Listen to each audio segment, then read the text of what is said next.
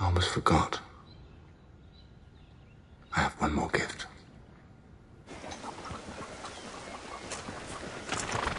I don't need a squire. Of course you do. He'll slow me down. My brother owes him a debt. He's not safe here. You'll be keeping him from harm. It's chivalry. I won't slow you down, sir. Milady, I, I promise I'll serve you well. See? He's a good lad. We'll get along. Compliments of Lord Tyrion. His axe from the Blackwater.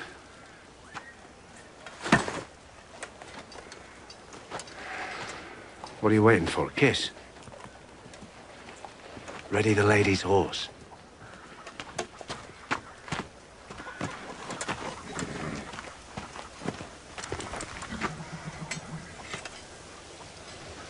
The best souls of names. Any ideas?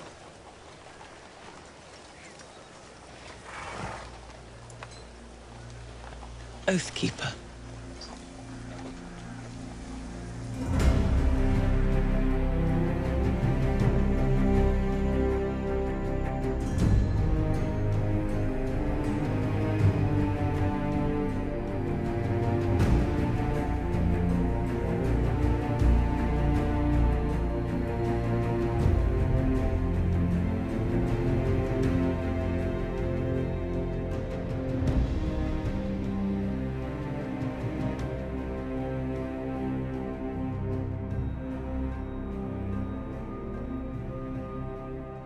Começando mais uma edição do Podcasteros.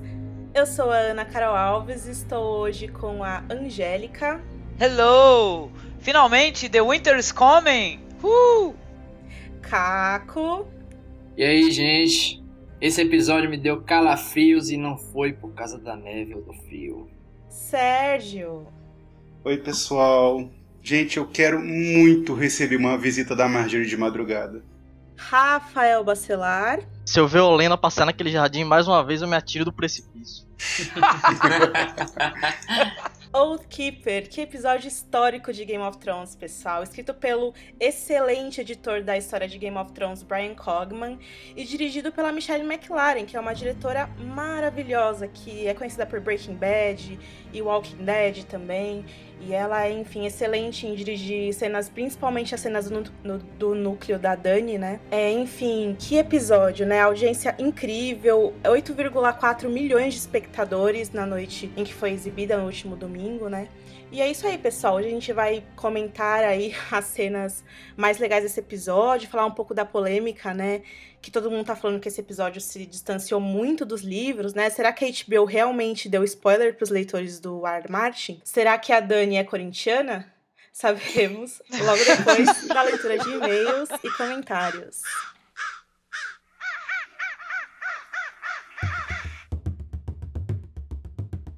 Contato arroba gameofthronesbr.com. Recebemos e-mail da Juliana, 28 anos, ginecologista. Ela diz que ela é casada há quase um ano com o Fernando, que é gerente comercial, e que ele já foi o solteiro mais cobiçado dos sete reinos lá em Goiânia. E ela fala que adora os podcasts, que eles dois sempre organizam um momento romântico com o vinho da árvore e velas para ouvir o podcasteros. Daí ela fala que o lema da casa deles, que é a Casa Mendonça, é o não é simplesmente um sim difícil. Um abraço, Juliana e Fernando. Um beijo enorme para vocês. Continuem escutando a gente. O Denis Marcinato, 30 anos, trabalha com TI como analista de suporte sênior. Manda avisar que ele adora o podcast, que ele adora a voz da Angélica, que ele já leu os cinco primeiros livros e que agora tá lendo O Cavaleiro dos Sete Reinos. E manda um abraço pra gente, um abraço enorme para você também, Denis. A Andressa Spengler, de 19 anos, mora no Rio Grande do Sul.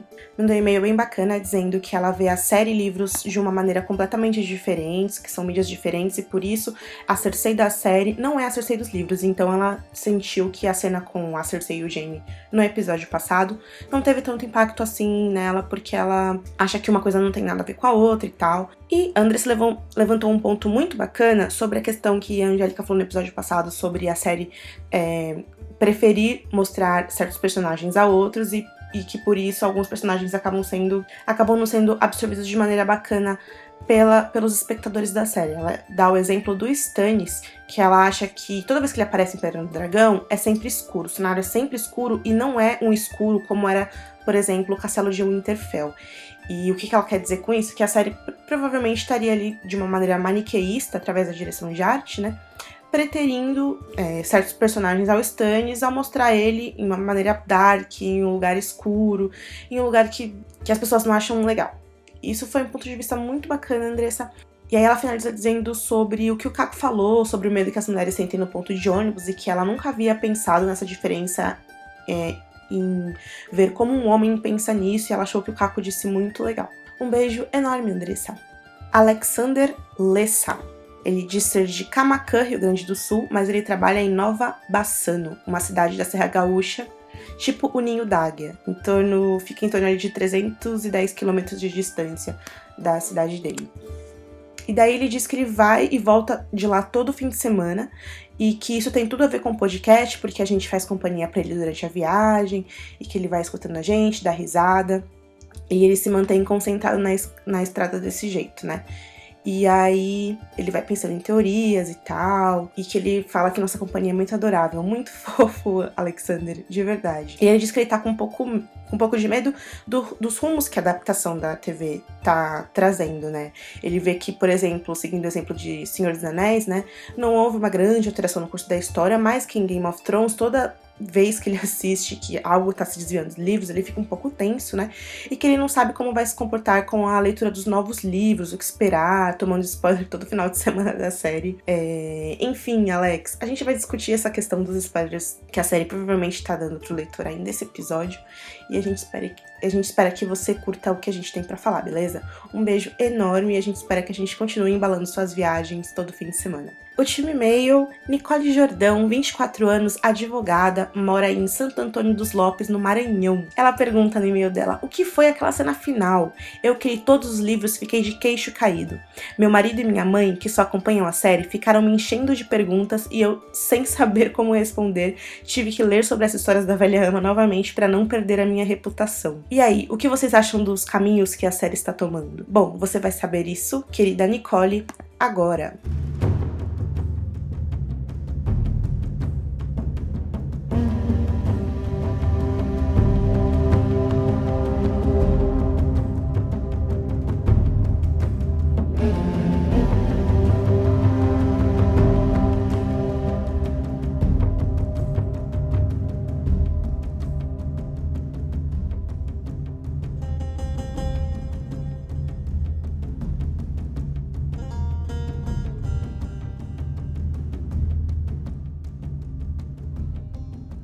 Então, o episódio começa numa tenda, tem um verme cinzento, praticando o idioma comum de Westeros, é, ensinado pela Miss Sunday, né? É, eles começam a conversar e ele fala que veio das Ilhas de Verão e pergunta pra Miss Sunday da onde ela veio. E ela explica que veio da ilha de Nat. É, ah, então eles ah, tentam se tocar com a mão, ele tenta encostar a mão dela, nela, mas ela retrai, puxa a mão. E eles começam a conversar. Ela lembra da sua casa, lembra do, do, do passado, e ele fala que não, não teve é, é, é passado, assim, sempre foi imaculado. Antes de ser imaculado, nada. E eles começam a pensar. Não, ela fala para ele que quem sabe um dia ele vai poder voltar para casa dele. Ele fala alguma coisa em valeriano que não traduz ah, na série. Daí ela fala, uhum. kill the masters. E ele, tipo, fala em inglês também.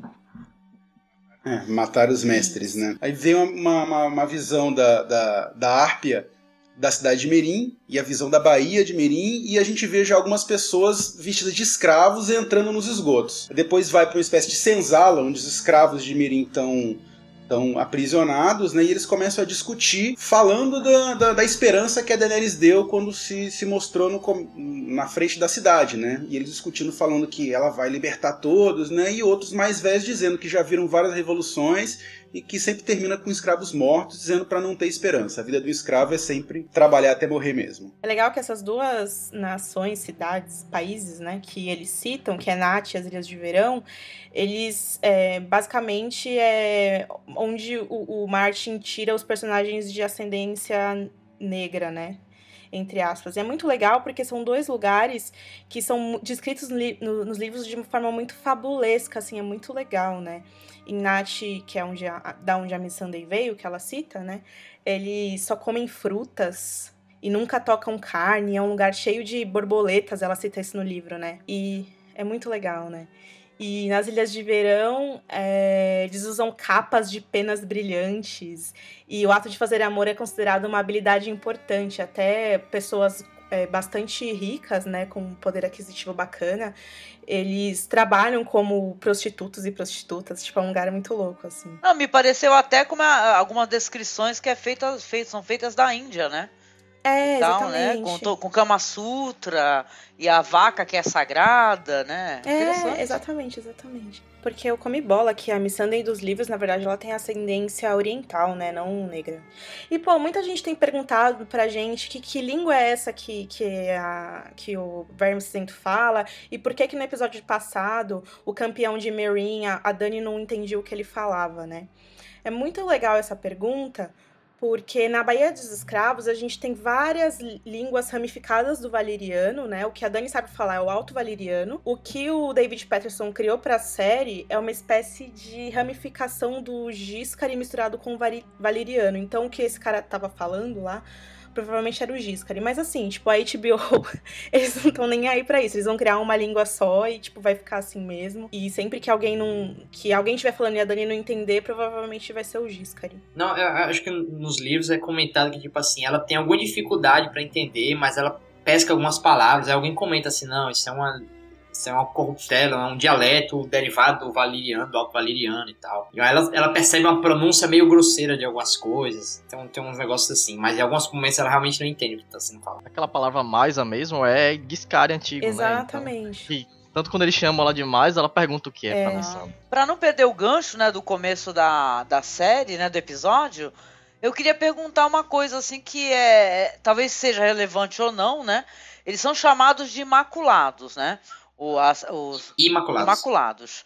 É, mas eles não são emasculados, não, né? Eles têm. Não, eles são. Eles são. Eles são também. Ah, São. interessante, porque. Por isso, É, que- exato, eu não entendi o que, que ele queria pegando na mão dela ali. Vai fazer o que, meu filho? olha que tem mais coisas por aí, né? Dá pra brincar. No livro tem, um, tem uma história de que os Imaculados pagavam as prostitutas pra abraçarem eles e tal. Tipo, uma parada bem triste, assim, né? A Dani fica até triste quando ela ouve isso. Tá? É, muita gente levantou a bola deles serem possivelmente irmãos, porque nos livros a Missandei também tem três irmãos, né? Um, um morreu e dois são imaculados que ela nunca mais viu. Mas o Sim, Verme Cinzento, exatamente. ele não é. ele- ela cita os nomes deles, né? E o Verme Cinzento não é esse um desses irmãos dela. Talvez eles façam isso na série, não sei. Mas é isso mesmo que a bola que o Rafa levantou, né? Da questão de que é muito triste, que eles querem só um abraço, né? E chega de incesto, né? Pelo amor de Deus. Eu acho que já tá bom, né, Angélica? Pô, incesto e estupro já, já deu, hein?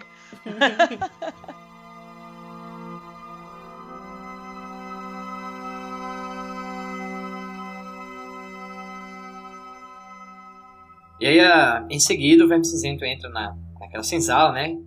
E aí, assim que ele entra, ele fala, Vala Morgulhos. E aí ele fala que um dia de liberdade vale mais do que uma vida como escravo. E eles perguntam pra ele quem é ele, e aí ele fala, não, somos que, que ele é um dos Imaculados e tal, treinado em Astapor, e que agora luta pra Daenerys. E, e ele fala, né, mãe de dragões e quebradora de correntes. E os, os escravos fazem a comparação, pô, você, você é um Imaculado, cara, você foi criado a vida toda pra treinar, só que a gente era escravo, tipo, a gente não é criado pra treinar. E aí o Verme Cinzento e os outros Imaculados que entraram na cidade jogam jogam as armas, né? Jogam bolsas cheias de, de- de espadas e facas. E aí os menineses olham pras armas, assim, com espanto. E aí o Verme Cinzento fala, ó, tem, nessa cidade, pra cada mestre tem três escravos. Ele, o Verme Cinzento fala, né, ó, Daenerys não vai libertar vocês, ninguém dá. Mas se vocês quiserem, vocês mesmos devem lutar pra tomar sua, sua própria liberdade. E aí depois a, cor- a cena corta pra um mestre acompanhado, tá andando pelo- pelos corredores de Mirim com dois guardas. E aí eles se deparam, é, existe a rima, né? Escrito na parede, mate os mestres. E aparentemente escrita com sangue.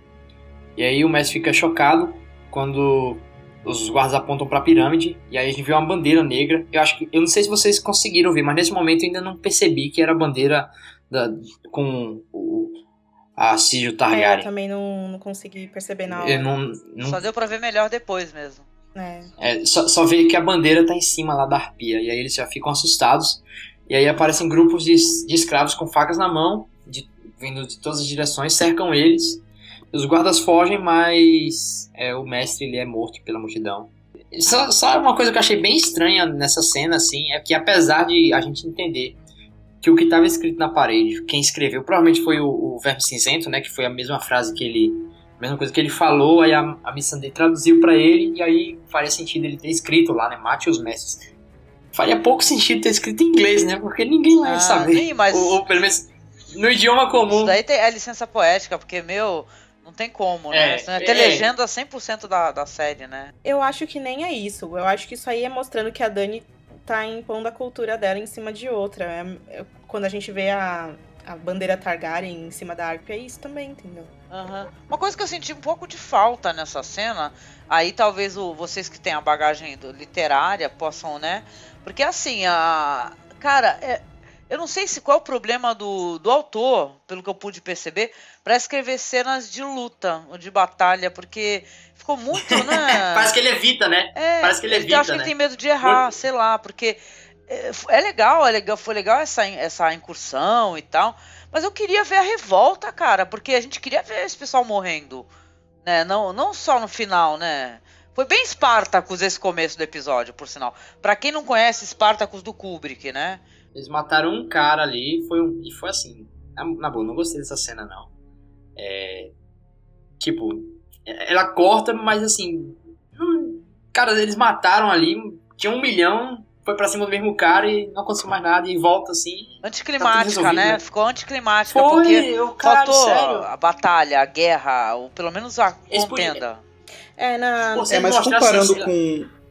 Não, só ia falar que no trailer, essa cena foi muito impactante, né? E acho que a galera tava até esperando mais por causa disso, talvez, né? É, comparando com os livros, é, vale lembrar que no livro não tem a batalha. No livro ela aparece ela chegando em Mirin, é, e no outro capítulo eles já estão com Mirin é, conquistado, já estão dentro de Mirin. Você acha até estranho, seja, né? o cara não Você fala, escreve "Poxa, mas- mesmo as cenas de. É, aí, aí começou a ter uns flashbacks de É o que explica- aconteceu. Do que entendeu? aconteceu, é.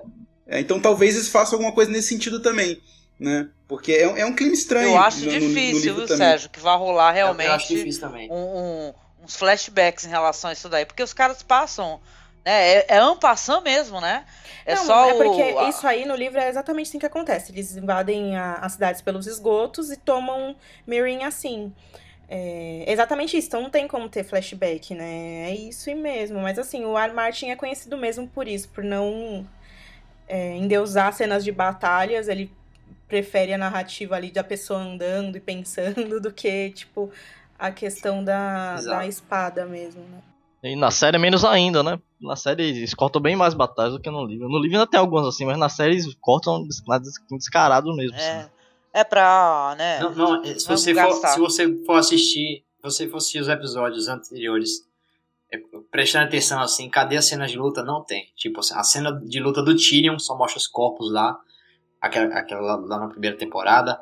A cena de luta do. A, a, a parte que tem a luta do, do, do, do Robb lá, que ele captura o, o O Jaime. Não mostra nada, só Exatamente. mostra eles partindo e, ele- e pronto, entendeu? Ele evita mesmo assim, ele tem essa. a- Entre aspas, aversão à cena de luta. Sim.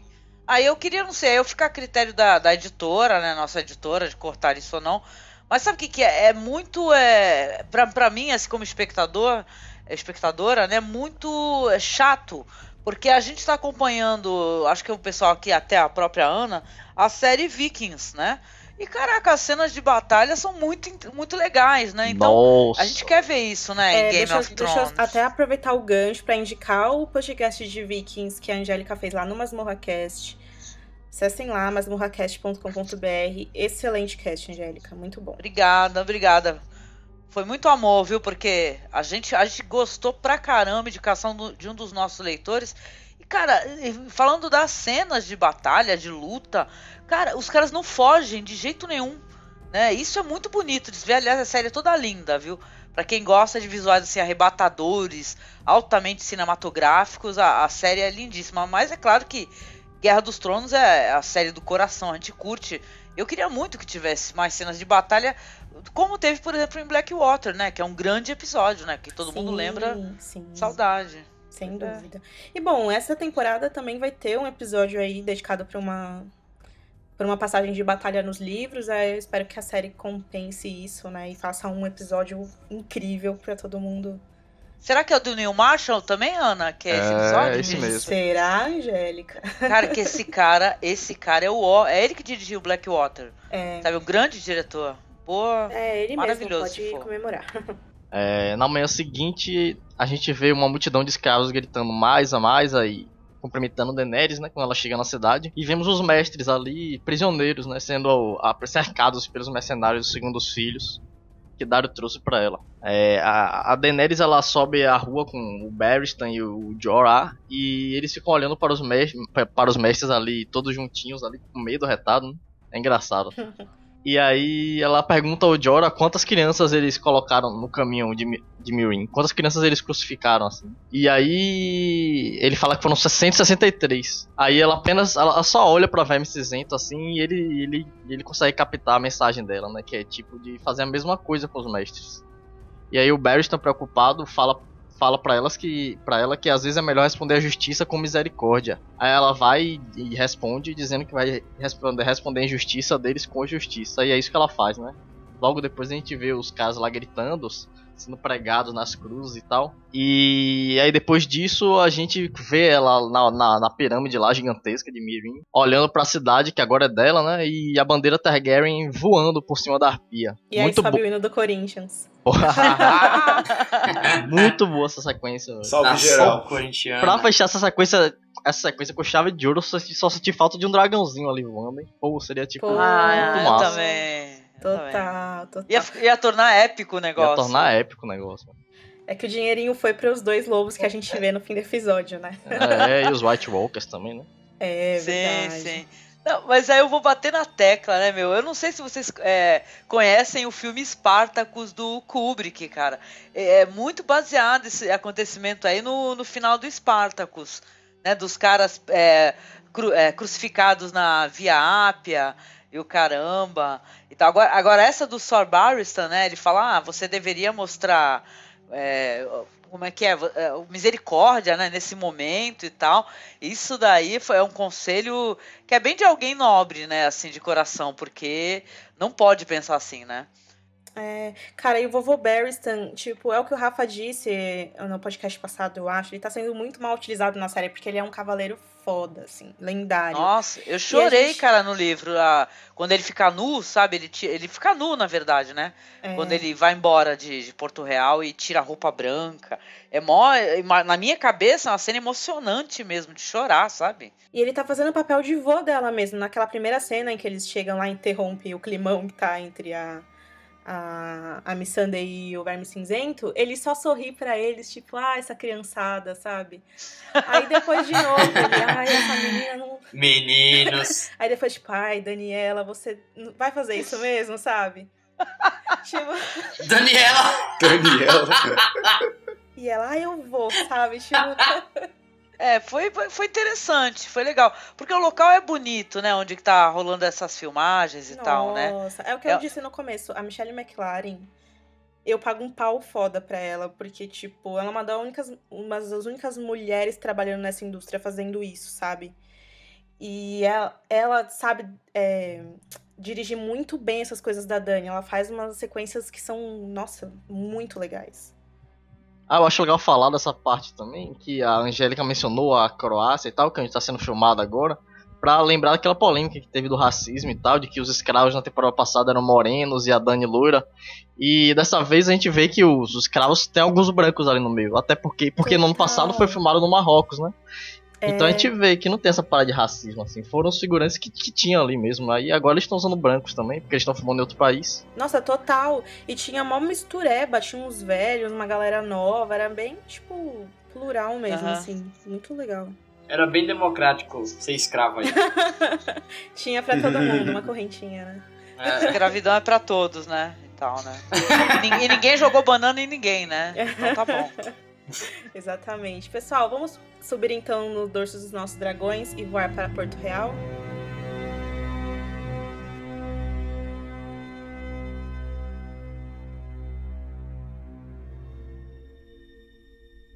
Pois é, em Porto Real vai, vai começar a sequência muito interessante do, do Jamie lutando com Bron, né?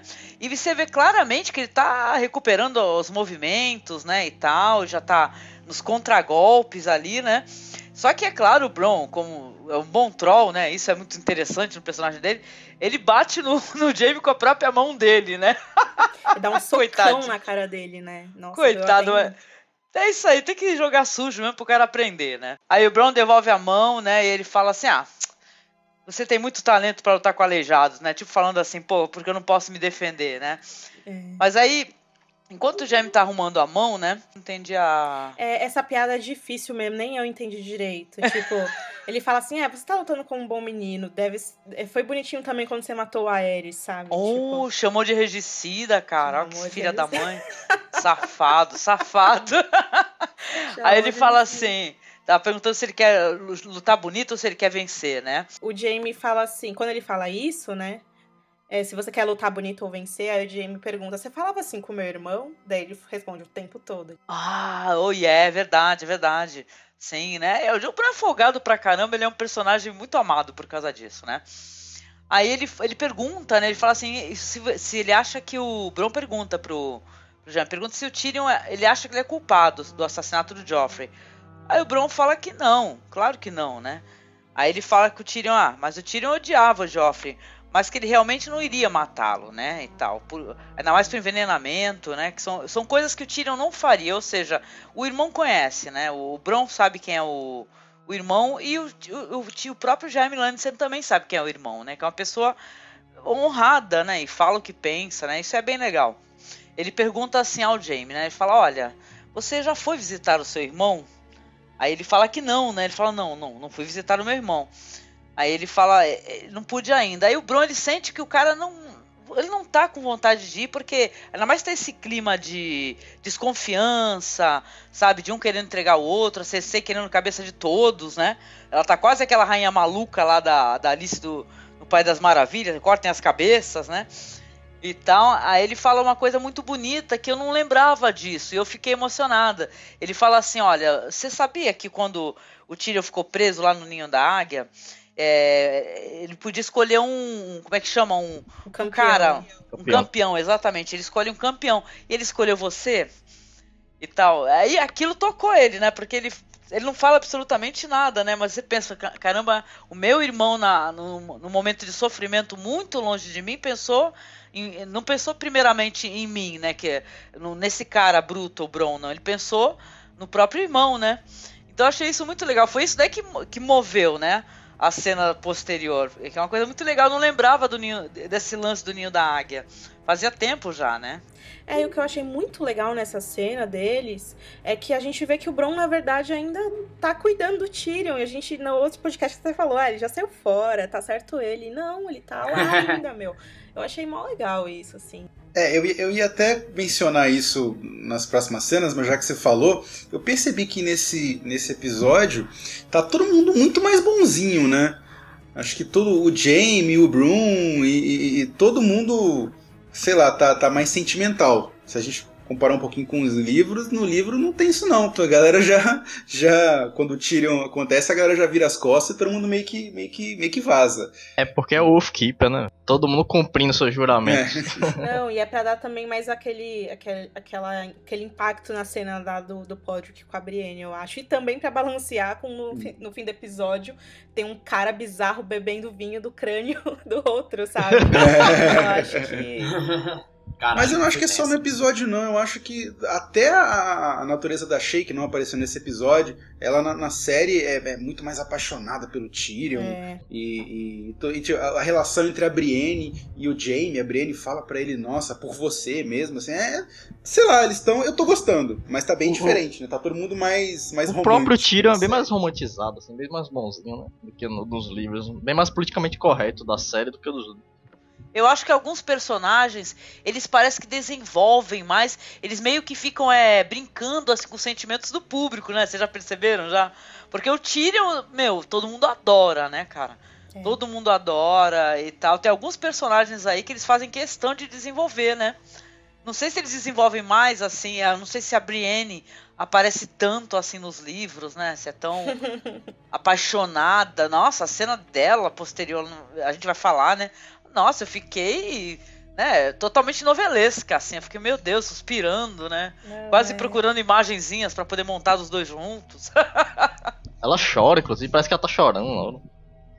Ai, meu Deus. Eu acho que isso tem muito a ver com a relação dos atores, né? A gente viu nos vídeos especiais antes de começar essa temporada que o Peter Dinklage e o Nicolás eles estavam muito próximos, assim, né? No, no set de gravações, e que finalmente eles voltaram a gravar juntos. Eu acho que é por isso que a cena seguinte ficou tão boa. Aliás, eu acho, achei o Peter Dinklage tão diferente nessa cena. Ele tava miserável de um, miserável de um jeito muito sincero, assim, eu achei. Honrado. Meu, ele tem uma impostação de voz, esse ator. Meu, ele, ele é um cara. Eu não sei nem explicar. Mas esse, esse Peter Dinklage, ele tem uma voz linda, É, né? Que você. putz. Ele tem uma voz profunda. Ele, ele tem a voz de um cara enorme. Não é nem. É, É, né? é. Um homem muito maior do que ele é. Isso é muito foda, né?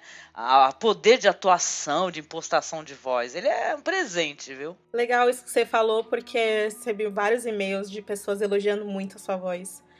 Ah, nossa, eu, eu me acho com voz de traveco rouco. mas é, mas é, porque, né? Fazer o quê? Obrigada. Bom, e aí vamos comentar um pouquinho sobre essa cena, então. A gente já vê eh, os dois irmãos, né, dentro da sala do Tyrion, né? E aí a gente vê o Tyrion falando pra ele que a condição dele, quando ele foi prisioneiro lá do Robb, né, no norte, era muito pior, porque ele tava acorrentado a um poste, né? Ele tinha que dormir em cima da própria merda, assim. Realmente, tipo, foi um- não foi um bom comparativo pro Tyrion, né? Porque ele não acha isso muito reconfortante, mas dá pra entender que o Jaime também sofreu muito, enfim. E aí o Tyrion pergunta da Cersei, né, pro Jaime, e ela, ele responde. Ele, eu, eu lembro do diálogo que ele fica assim, é, mesmo que eu pudesse, é, se aparecesse o responsável com provas, não ia adiantar absolutamente nada, porque ela quer a cabeça de todo mundo, né? É, Inclusive, que- quem prender a Sansa vai virar cavaleiro. É, então. E aí ele fala, quando o Tyrion pergunta, ele fala: Imagina como ela deve se sentir depois que o filho mais velho dela morreu. Daí ele fala: Filho dela? É. Daí o Jaime, ele fala: Don't, né? Tipo, Ah, não começa com essas suas gracinhas. Mas eu achei interessante que na série agora eles estão falando abertamente disso, assim, né? Do- Um irmão falando com o outro, assim. É, essa, co- Me essa surpreendeu. conversa tinha que acontecer em algum momento, né? Não é possível, né? Que nem um, um nunca ia chegar pro outro. Eu quero ver quando o Tywin fala isso, né? Tyrion nunca, Tyrion nunca admitiria isso. É, e aí o Jaime pergunta pra ele: Meu, mas você matou ele, né? Ele fala: Ah, seria muito engraçado os irmãos Regicida, né? The Kingslayer Brothers. Ai, rolou aí o pessoal imitando aquele Blues, Bro- Bru- Blues Brothers, né? é. É, putz, é muito engraçado os memes da internet. Viva os memes da internet, porque o, o da Daenerys foi maravilhoso, gente. Que apareceu um frame abaixo, assim, o irmão batendo nela. Você não vale nada, você não presta pra nada. Aí depois uma cena em cima, lá no alto da pirâmide. Fala mais alto que daqui do alto da pirâmide eu não tô escutando. muito foda, cara. É. É, enfim, e aí o Tyrion diz que jamais mataria o Joffrey, né?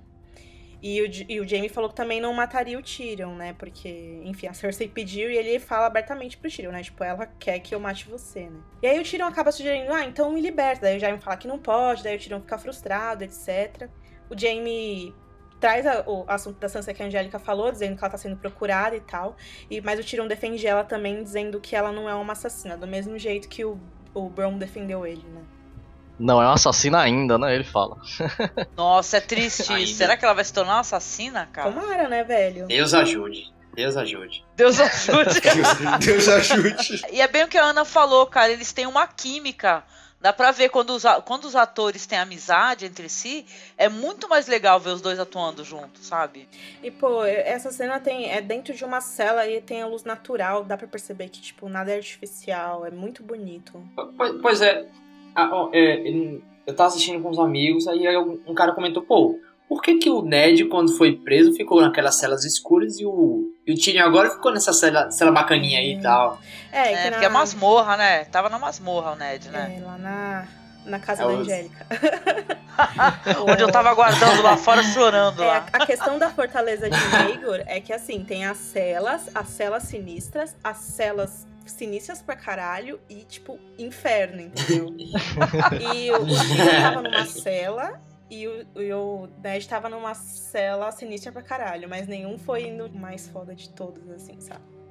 Tem coisas piores. A cela do Ned era 3 estrelas, a do Tyrion era 4. Vamos colocar que a zero estrelas é aquela lá onde fica o, o, o Varys fica guardando lá o prisioneiro dele, né? Saudades, tiozinho do Varys.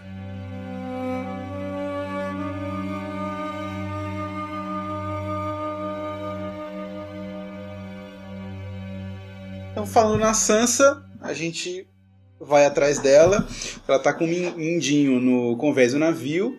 E ela pergunta, bem, pra, agora pra onde eu vou? E o Mindinho responde que agora vai para o ninho da, vai levar ela pro ninho da águia, onde é a casa da tia dela, a, a Liza. Quebra, quebra de clímax total, né? Tipo, o episódio passado, ai, vamos pra casa, todo mundo, Ê! Aí nesse episódio, então, a gente vai pra casa da sua tia chata, que, que é bizarra.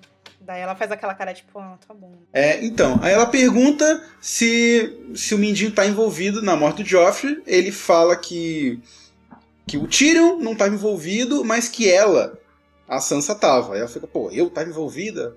Faz aquela cara de surpresa. Aí ele começa a falar do colar que o Dontos deu. E pergunta se ela percebeu que uma pedra tava faltando, algo que a gente já conversou muito aqui no episódio É. passado, né? Então, daí ela, tipo, realiza, né? Tipo, ah, então provavelmente tinha um veneno e tal. Aí ela, ela pensa na questão da, da pedra ter um veneno. E aí tem uma questão que, que, que ela até fala, poxa, mas você matou o Joffrey, então por que, que você, você precisa fazer isso? Por que, que você fez isso? Ele, não, às vezes a gente tem que confundir os inimigos, né? E ela até fala, poxa, mas você é, tá arriscou tanto pra, pra, só pra confundir os inimigos, né? Aí ele começa. É a questão do Mindinho, né? Que ele, ele nunca tá claro as ações dele, né? E ele fala que matando o Joffrey, na verdade, ele teria uma- um relacionamento com outros amigos que são muito mais fortes e muito mais interessantes pra ele. Não, e é legal, né? Ela pergunta, o que, que você quer dele? Tudo. Ah, tá, né? Tipo, ok. E é muito legal essa cena, porque é, ele fala que ajudou a morte de Jo- Joffrey a acontecer pra estreitar a relação dele com esses novos amigos, pra que essa relação continue a crescer forte. E aí corta pra Exato. cena, meu. Sério, se Muito ficou, perfeito. Se não ficou mais claro do que isso, pra quem não entendeu o que eu tô falando, o lema da casa Tyrell é Growing Strong. Crescendo fortes. É, ele falou e o cara. Meu, foi muito didático, né? E é enquanto ele tá, enquanto ele tá falando isso que corta pra cena dela. Tipo, não esperam ele terminar de falar. Exatamente. Pô, é muito legal. É, Logo a seguir, quando, assim que ele fala essas palavras, tem um corte imediato para um jardim na Fortaleza Vermelha, onde Marjorie então, e Olena estão caminhando. E aí Marjorie tá, tá triste porque sua avó, sua avó fala que tá partindo da cidade e a Olena fala que o julgamento vai ser tedioso e tal. E aí a Olena pergunta se, se a Marjorie já falou com o Tommen e, e ela disse que não tem certeza se os Lannister concordaram com essa nova união. E a Olena conta que é, o avô de Marjorie, Lord Luthor, é, era o noivo da irmã dela, Viola. Enquanto a Olenna era prometida para o príncipe Targaryen, porque ela conta que a moda era casar com os Targaryen. Aí ela, ela quando vê aquele, ela diz, roxinho de furão e aquele cabelo prateado ridículo dele, ela fala, é, esse aqui não vai dar. E aí ela aproveitou a noite, entrou no quarto de, ela disse que se perdeu e acabou no quarto de luta. E na noite antes do novado dele com com Viola. E aí no dia seguinte o cara não conseguia sequer andar. E que quando voltou a andar só queria saber da Olena. Nossa. E ela o ainda que fala. essa velha fez com ele? Velha nada, né? Diana Rigg era linda demais quando era nova. Meu Deus. As fotos, Putz, né? eu vi uma foto dela do- dos anos 60, ela era, ela era muito Muito bonita. gata, muito linda. Vo- vo- Você olha ela assim, você hoje você sabe, pô, essa mulher tem sei lá, 70 anos, mas você olha o rosto dela e percebe assim, essa mulher foi muito. Muito linda. Mas ficou engraçadíssimo esse negócio dela ensinando, né? Porque ela vai contando ah, os causos dela e a, e a neta dela vai sabendo o que fazer, né? Legal, né? Caraca, velho, ela, ela não entra no quarto dele e ela reflexiva assim, eu era. Eu era Senhora, contei assim. Era mesmo, era mesmo. E aí, a- e aí ela fala, não, mas eh, você, Marjorie, será ainda melhor. E aí ela fala que Cersei pode se tornar um empecilho e influenciar Tommen negativamente pra ela. E a fala, olha, eu sei quem matou Joffrey, não foi o Tyrion, porque ela sabia que não ia permitir que... E aí ela fala, né, não vou permitir, não permitiria que você se casasse com o Joffrey. E aí a Marjorie fica chocada, e a Helena fala assim, ó, não se preocupa com isso, é, eu tinha que te proteger. E aí ela ajusta o colar de Marjorie e fala pra ela fazer o que precisa ser feito. Gente, mais didático que isso, impossível. É, É. totalmente. Cara, totalmente for dummies, Foi legal velho. porque eles explicaram. Pô, tava Eles assistindo... explicaram bem, mas sem, mas sem, sei lá, sem olhar pra câmera e falar, ó, foi eu que matei, levantar a mão. Foi uma É. parada bem. É, eu só fiquei meio triste por eles terem esperado dois episódios pra falar isso, porque assim, automaticamente depois do Lion and the Rose, as pessoas entraram nas wikis pra saber quem foi que matou o Joffrey. E aí, tipo, estragou, entendeu? Os caras vão falar só dois episódios mais tarde. É, porque eles quiseram fazer um mistério. É a galera que assiste assim casualmente e tal, ela. Ela não foi atrás da Wiki, entendeu? É. É, e, a- é, eu assisti, assisti com os colegas, aí os colegas já leram um livro assim, aí vendo essa cena, eles ficaram meio frustrados assim, pô, eles explicaram tudo, rapaz. Né? Teve a questão do Growing Strong, o Mindinho falando com os amigos dele dessa nova aliança, a- essa aliança crescer forte, e aí ela vai, a Véia fala que não sei o que, que ia, tinha que proteger a neta dela, e depois ainda pega no colar da neta, tipo, pelo amor de Deus, É, né? ficou bem didático mesmo. Bom, subam aí nos seus lobos gigantes. Destino Castelo Negro.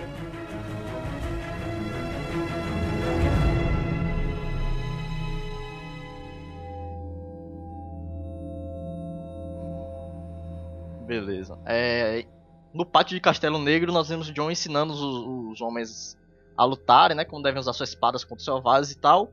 E entre eles, nós vemos aquele garotinho dizendo que quer lutar e tal, que era o melhor arqueiro da sua aldeia, né? Coitado. No livro tem o Cetim, não é? Que ele é novinho também. É, inclusive eu pensei que ele. Eu acho que ele vai fazer esse papel e tal. Mas enfim, é, a gente vê lá o garotinho lá, que foi que a- cuja vila foi atacada pelos Tens, né? Os pais morreram, a- os pais morreram, todo mundo da vila dele morreu, então a única saída dele é entrar na patrulha mesmo. Tadinho. E sem, sem batata, né? As batatas da mãe que ela dava. Sem batata inglesa. Ah, que dia feliz! Vamos comer batatas, papai? Vamos, filhinho. Ninguém cozinha batatas melhor que sua mãe. Aí aparece o comercial Game of Thrones, a melhor batata. Como assim? velho? Ninguém cozinha batatas melhor que sua mãe, gente. Pô, meu Deus, cozinhar batata só jogar na água lá, descascar, pronto. Qual mistério?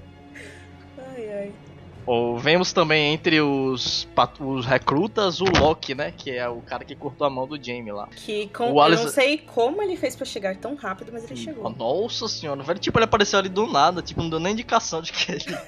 De que ele ia- Tipo, eu falei. Eu fiquei assistindo assim a parada, tipo, aquele cara ali.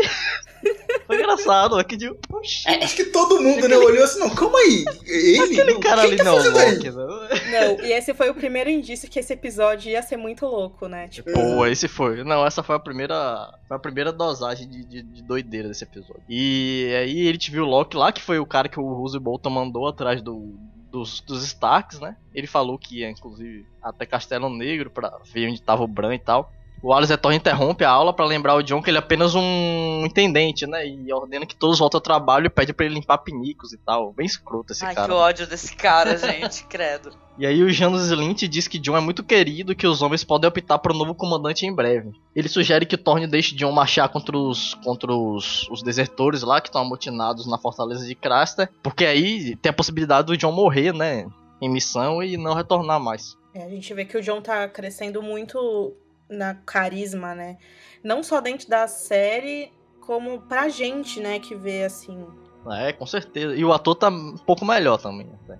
Sim. tá- Vocês repararam, né? Ele que tá só mais seguro, faltava- né? Até com É, só faltava ele, ele ficar com a Ygritte, né? Depois disso tudo mudou, gente. Ele tá mais esperto, Não é, ele tá mais virou- safo. É, Tem um lance dos livros que o John lembra muito que o Mormont falava pra ele: mate o garoto, mate o garoto que tá dentro de você, né? Tipo, vire um homem. E é isso, ele matou o garoto, virou um homem. Que venha de dentro de mim um, no- um novo homem. Tem aquela música lá? que que é isso? Não, essa eu lembro, eu lembro. Pô, essa é aquela música. Era de alguma É da novela. Tieta, era pô. Volta mesmo citando Tieta. Tieta, verdade, Tieta.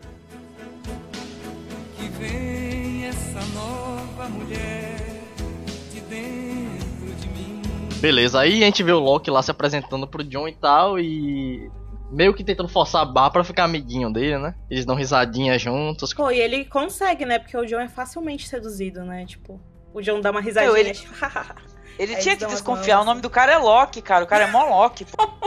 Não, ele tem uma tipo, puta cara- cicatriz assim embaixo do olho, né? Personagens medievais tem que ter cicatriz, cara. Pô. Vamos lembrar de Coração Valente. Uma um- ah, e se ele fosse mais esperto, se, se ele quisesse fazer amizade com o John mais rápido, ele devia chegar assim, e quando o John perguntou por que, que ele foi parar na patrulha, ele devia ter falado, porque eu cortei a mão do regicida. Porra, aí sim, ia ficar best friend, velho. é, é. Será? Será? Desse do jeito que o. John é, né, cara? Era capaz de falar, mas é, sério, mas amando de quem? Tantan. verdade, é verdade, é verdade.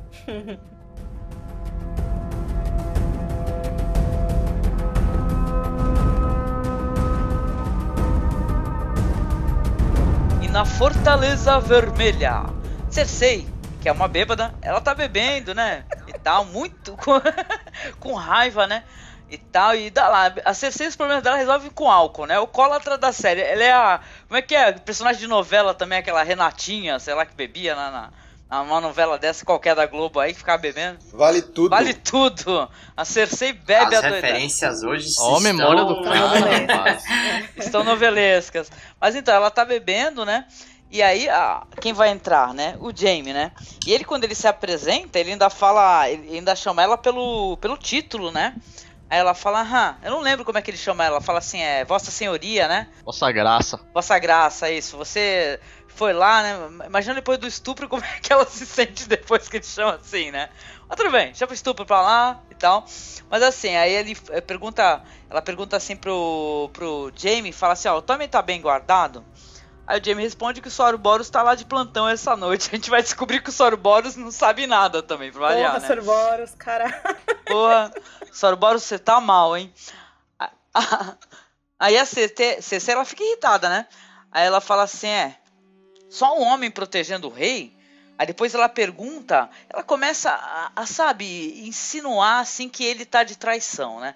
Aí fala assim, o que aconteceu com a Catherine Stat pra ela liberar você e tal, e a, e a Brienne trazer você de volta pra casa? Ela chama a Brienne Aí ele de lembra- grande vaca. Nossa, mas é uma invejosa. Beijinho no ombro pra Cersei, beijinho no ombro, inveja. Então, assim, aí, aí ele fala, ah, é, você não lembra? Porque ia, ia haver a troca, né, pelas filhas, né? Que a Kathleen acreditava que a área também estava em Porto Real, né? Só que ele mesmo fala assim, ah, essa altura já tá morta, né? E a Sansa fugiu, ou seja, não houve troca, né? E tal. Aí ele fa- fala assim, ah, pois é. Aí ele admite que ele jurou por todos os deuses, né, Pra poder voltar pra Cersei, que ele queria muito voltar pra ela. E ela começa, obviamente, a pedir a cabeça de Sansa, né, como uma boa como uma boa rainha maluca, né? E fala assim, ah, aquela putinha assassina. e, A Cersei. e o Jamie, e o Jamie não responde, né? Aí um longo momento se passa, um silêncio, né? E a Cersei diz que sabe que ele foi ver o Tyrion. E que ele fala que o- ele acha o Tyrion inocente, né? A Cersei se irrita, ela zomba do Tyrion. E ela exige que quatro guardas sejam colocados na porta do Tommen. E dispensa o Jaime chamando ele de Lorde Comandante. Ou seja, sai pra lá, Lorde Comandante, não quer nem papo com ele, né? Eu acho que a partir daí já vem a- essa escalada de. esse rompimento, talvez, né? Eu acho que eles vão desenvolver mais na série, desse casal aí, né? É, E eu acho que a- tudo, tudo azedou de vez, né? Entre os dois. É, então, eu fiquei pensando muito nessa cena lá do estupro e tal. Consegui digerir ela muito melhor do que eu digeri ela na, na outra semana. É, mas mesmo assim, tipo, a gente vê que aquela cena não serviu pra nada. Porque, tipo, não houve uma consequência pro, pro que o Jamie fez, sabe? No mundo de Game of Thrones, tudo que você faz tem uma consequência, pro bem ou pro mal, ou pro absurdo, sabe? E a gente viu que tanto fez aquela cena, entendeu? Porque a gente vê que o Jamie ainda se mostra super apaixonado por ela e ela ainda se mostra, tipo, eu quero matar meu irmão, sabe? Tipo, a- a- é- é, não alterou nada, entendeu? É, enfim, que não tivesse aquela cena e que só cortasse pra essa ia dar na mesma, sabe? Não, e, ana- e analisando, desculpa, Sérgio, e analisando até o que você falou, porque a gente é, muito foi discutido porque o cara tá numa na rota da redenção, É. né? E parece que aquilo ali ficou como entrave, né? Na redenção do cara, porque nesse daí ele já vai falar com o irmão e tal, ele, ele tenta confraternizar com esse irmão que ele tá cada vez se aproximando, e ou tá havendo uma, uma separação praticamente entre ele e a Cersei. Isso daí, a mim me parece, pelo que esse episódio ficou claro, que continua no caminho da redenção. Não, e, e é muito legal porque ela pergunta pra ele: se eu pedir pra você matar a Sansa pra mim, você mata? E ele olha pra ela e só olha assim, e não responde. Tipo, eu não vou fazer isso, sabe, Cersei? Ou seja, ele é um cara que, tipo, não vai fazer isso porque ela tá pedindo, entendeu? Ele acha errado, É. até certo. Se fosse em outra época, que nem foi com o Bran, né? Ele faria. É. por- Porque ele, né? Ele fala que as coisas que eu faço por amor, Boa, né? perfeito. Joga o menino, então. Porra, muito Eu até bem tinha falado no episódio passado, né, que, que o Jamie, na minha opinião, não, não se redimiu. Ele, ele, a gente que viu vários outros aspectos dele, né, e ele não é nem bom nem ruim. Ele tem, como vários episódios, ele tem os dois. Mas é muito, é muito impossível não perceber que eles estão realmente fazendo isso no, no- na série. E eu acho que pra mim, nesse episódio, como eu falei, todo mundo tá muito bonzinho. Ele mesmo, e- e- ele fica parecendo um, um herói mesmo, assim, um cavaleiro, com o Tyrion, com o Brum, agora nessa cena mesmo, assim. Então, realmente pareceu que a cena do estupro, né, do, do episódio passado, hum, foi uma singularidade. Foi um negócio assim que não... Não acrescentou em nada. não é. teve muita... Eu acho É, ainda, eu não acho ainda conectou. que a cena dele com o Bron serviu muito, assim, em relação dessa redenção dele mesmo, porque até então, por exemplo, ele não queria, não tava nem aí pro irmão, tipo, ah, vai ter o julgamento e lá tudo vai ser decidido, entendeu? E aí o Bron fala pra ele, cara, o seu irmão esperou por você no ninho d'águia, eu tava lá, sabe? Ele tinha certeza que você ia lá, e ele fala, putz, é verdade, sabe? Aos poucos ele vai, tipo, ficando mais humano, ou mais romantizado, né, como você falou. Não, mais humano, eu, acho, eu creio que mais humano, cara. Ele meio que se despiu de alguns valores tortos, assim. É, eu não sei, acredito no que o Sérgio fala também, que o personagem. Todos os personagens, né, têm suas nuances, né? Eu nunca esqueço da Cersei falando de como ela. com- como é que ela recebeu o tratamento do marido na noite de núpcias, né? Então, todo mundo tem as suas. é, seus momentos, assim, onde revela um pouco mais de sua humanidade, né? Talvez ele este- esteja se revelando também, né? Mais humanidade agora, né? E esteja mais aberto a novas experiências que antigamente ele não tava, né? De jeito nenhum. Uhum. É, teve um leitor, o Bruno, ele comentou com a gente nos comentários do cast que a gente se esqueceu de falar que, na verdade, a Cersei, ela também abusa de pessoas sexualmente. Inclusive, ela faz com o primo Lancel deles, que sumiram com ele na série. E...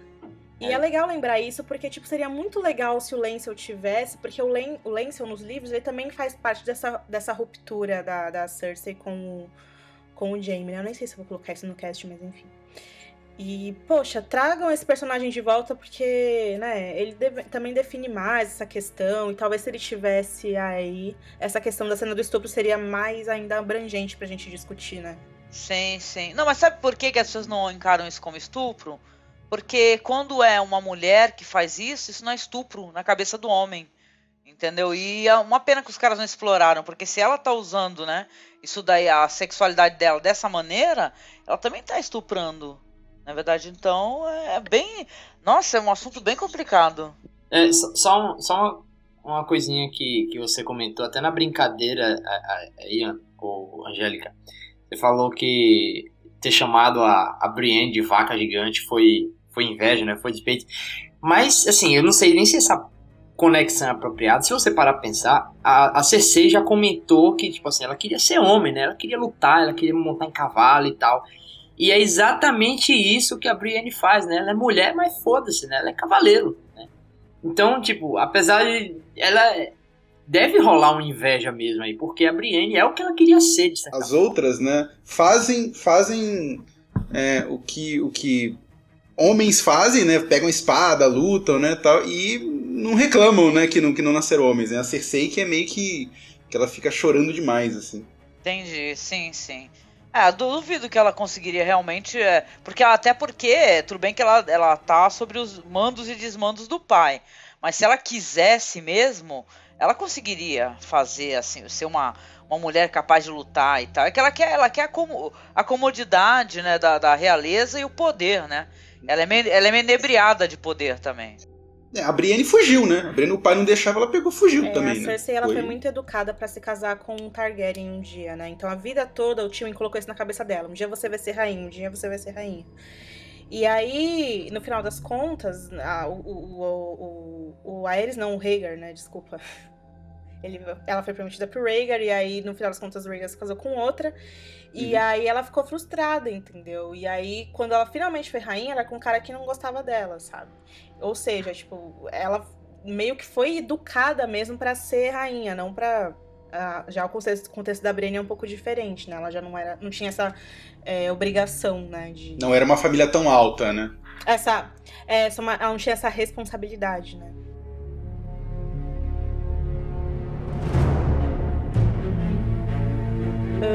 Nas câmeras do menino Tommen, ah, o menino está dormindo. E aí, de repente, ele ouve um som, a porta se abrindo, ele se assusta. E aí ele chama pelo gatinho dele, o Sir Pounce, que nos livros é o Sir Salto. E aí ele vê que é a Marjorie entrando com uma vela sorrateiramente pela, pelo, pelo quarto dele pra ninguém ouvir. Daí ela vai se aproximando carinhosamente, né?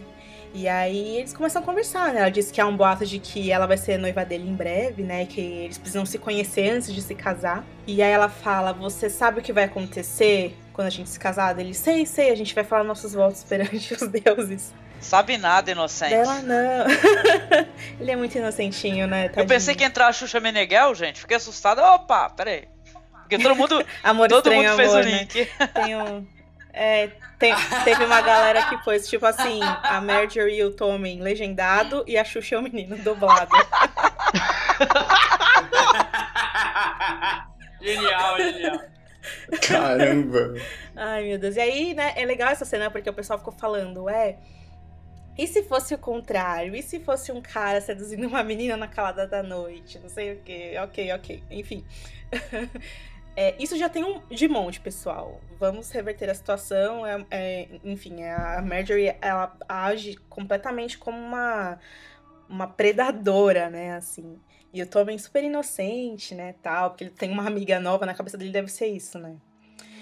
E, Nossa. enfim, aí eles, os dois começam a falar sobre o Joffrey, como o Joffrey é cruel, né? Maltratava os animaizinhos, e ele queria pegar o gato do, do irmão dele e esfolar ele, né? É, comer com batata, assim. É, Batatas Game of Thrones. inclusive nos livros ele faz isso até, né? Mas é com outro bichinho dele, não lembro qual. Enfim, aí a Marjorie pergunta se ela pode visitá-lo novamente, né? Lembrando pra ele que esse é o pequeno segredo deles. Ele fala, ah, tá bom, né? E aí ela beija ele na testa e vai embora e ele volta a se deitar sorrindo. Gente, Duvido que ele tenha dormido muito... nesse dia. Se tocou a noite inteira. Nossa, não, gente, isso daí, isso aí ficou tão assustador, assim, porque é que nem, eu sei que você falou isso aí, e não é nem pra desenvolver, mas, cara, esse daí é o discurso do estuprador, né? Cara, do negócio de você falar assim, é segredo nosso e tal. Ai, que medo, gente. Essa série fica o tempo todo pisando em ovos, né, em relação a isso, né? Caraca, Mas quantos anos o Tommen É, tem? então, essa questão. Nos livros é a idade do Bran, né? Os dois são. devem ter 14, 13 anos. né? Nove. Nos livros ele tem nove. Na série eles têm Na É, série eles 12, têm. 13. Eles envelhecem 4 anos, né? Mas enfim, o que eu acho muito legal é que nos livros. Desculpa ficar falando isso toda hora, mas é porque as pessoas pedem. Nos livros, nos livros. Nos livros é a Marjorie que dá esses gatinhos pra ele, como uma forma de também conquistar ele, sabe? E é legal. É, o- esse gato fez maior sucesso na internet, né? E o Brian Cogman, em uma entrevista, falou que foi muito difícil. É, foi muito difícil voltar com o gato, que ele faz o maior baderno no estúdio. E aí a gente não vai ver mais ele nessa temporada. Eu achei que as pessoas se ob- ficaram muito obcecadas por isso, na verdade. Pelo gato? É. Isso é boa. Gato que. Gato é uma, é uma figura bem popular na internet, né? Tem uma comoção, assim. E é legal porque quando ela vai se aproximando Caraca. dele assim, o gato pula nele, tipo assim, eu, vou te defender, sabe? Dessa moça. E ele fala, ah, Eu morri de rir porque ele fala Serpão, eu achei que fosse um, um dos guardas. Eu né? também, eu também. Ah, Do nada chega o gato. assim. Aí eu pensei comigo, pô, o Sor- o Sorboros não tava lá? É o, é o Sor Ponce, É, não o sei o que lá. Eu Falei, como assim? Não, Explica isso a, melhor a aí, guarda pô. real, o Joffrey morre e ninguém se mexe. Uma menina É, entra na calada da noite e ninguém se mexe. É. né? Essa guarda real tá né? totalmente os cavaleiros que falavam Ni, né, cara? Tá louco.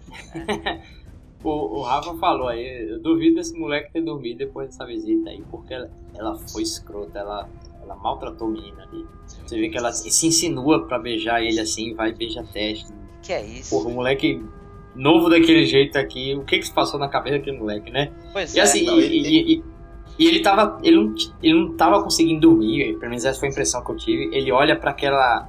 aquela cabeça de, de porco que tá na parede com a flecha que o irmão dele atirou, né? Ele olha pra aquilo ali Isso. fica assim, aí, aí vira, tenta se deitar e não consegue, aí daqui a pouco Que ele- ocorre essa cena. Que ele tá Ele- dormindo nos não aposentos dormiu mesmo, mesmo. né? Do, do- que era, era É. do Joffrey, é isso? Exato, exato. Deve ser do rei. Eu acho que ele não dormiu, ele se tocou a noite inteira depois Ah, disso. Sérgio. Nossa senhora, rapaz. Que é isso? O gato dele tava lá, velho. Que isso? É, na frente. É, é, é, é, é, tiveram a paixão de me comentar assim, eu comentar assim, esse gato sofreu na mão desse. Nossa. Na frente, Comentários comigo também. na sabe? frente do Sorboros, velho. Gente, as pe- únicas pessoas que fodem cabra são os dorneses, não confunda. Eu achei a atuação dele muito boa, né? Que ele, que ele, ela falava e ele. Uhum. Nossa, é uma ator Porra, eu duvido até se ele se, pre- se- acho que não preci- ele não precisou atuar não, velho, porque ela tava linda nessa cena. E, e era muito fácil ficar intimidado por ela, assim, ser deitada, ela vem, deita por cima de você, conversa tão perto assim. Olha, eu, eu acho que. Eu não sei se eu falo pelo, pelas outras pessoas, pelos outros homens, mas, mas ela tava mais sensual do que todos os peitinhos que já apareceram juntos na sim, série. sim, sim. Nessa cena ela tava, eu não acho ela tão bonita assim. Ela, ela não é das das atrizes mais bonitas assim, mas nessa cena ela tava matadora. Nossa, Não, definitivamente ela tem chance comigo. cara. Pra mim ela é a melhor de todas. É, ela ta- ta- tava, tava o, o- o- sorriso dela, geralmente a luz no rosto dela, dava umas abaixadas nos olhares, tava perfeito. Bonita, bonita Nossa, era aquela Rose, né? Era linda aquela. É Rose, não? Aquela, Não, aquela pra- que pra morreu. mim, a, a, a- A Rosa é bonita. a mulher mais bonita que já teve na série, pra mim, foi a Ross. Você sabe que ela foi namorada do Merlin Manson, né? Triste, né? Pô, mas ele mesmo só arruma gata, viu, gente? É, o Ele- ele tinha é aquela- mulher que dançam, que dançam É, lá. dan- dança burlesca. Ele tinha uma lindíssima, esqueci o nome dela. Mulher linda. A de Cheese. Sim, sensacional. Esse daí é o cara mais feio que arruma as minas mais lindas. Estilo White Walker, né? Eu- eu- Devia ter um Merlin Manson ali entre eles, que é uma galera do Oh. death metal, do metal, né? Podia chamar ele, né? Pra fazer uma participação.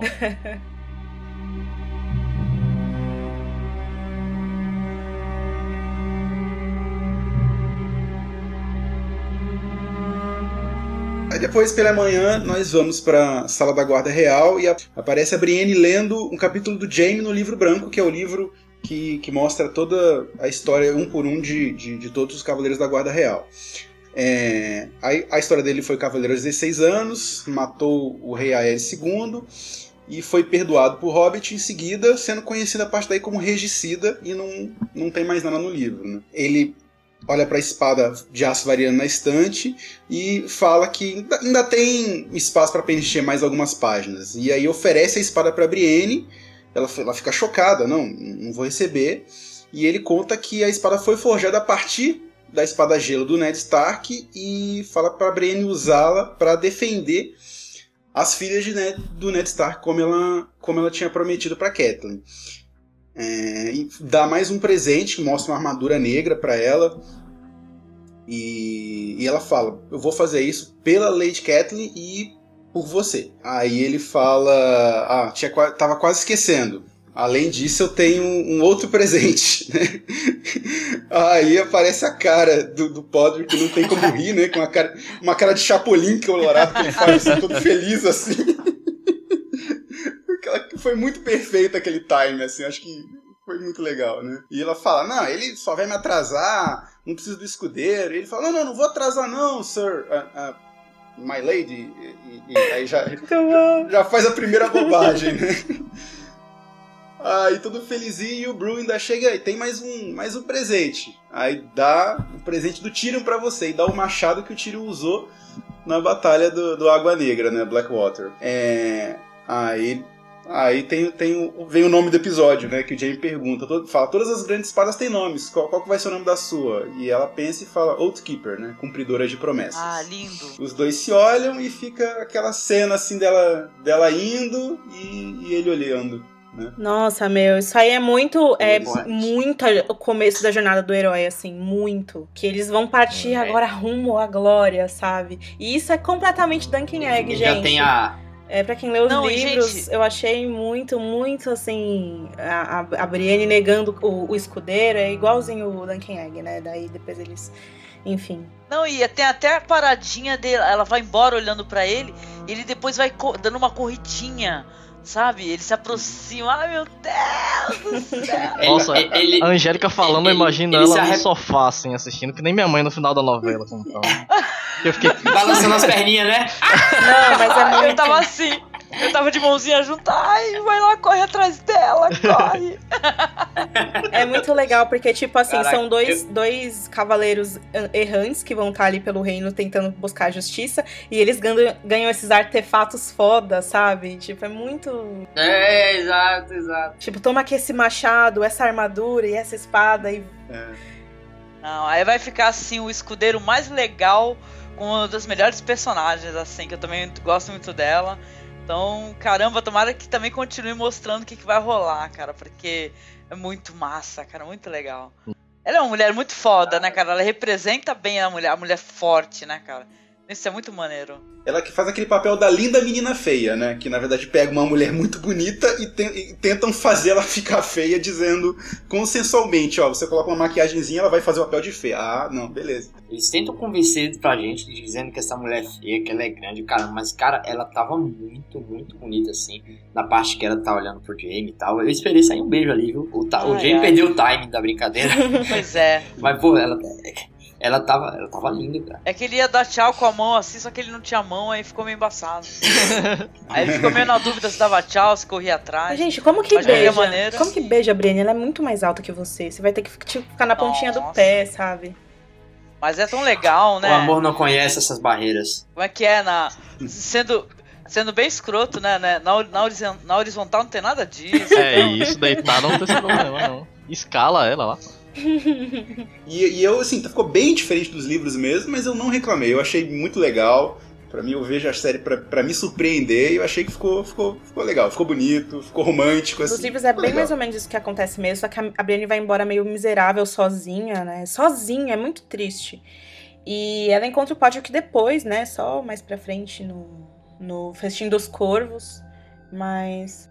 E o, e o, e o, Podrick triste, porque diz que o Tyrion tinha- esqueceu dele. E o Brum, nessa altura, eu acho que no livro, se eu não me engano, ele já tinha até falando: não, não, você você já tá fudido, eu vou, vou me embora. Você não tem nada pra me ajudar, não. Nossa. É bem, é bem diferente. Ai, que triste.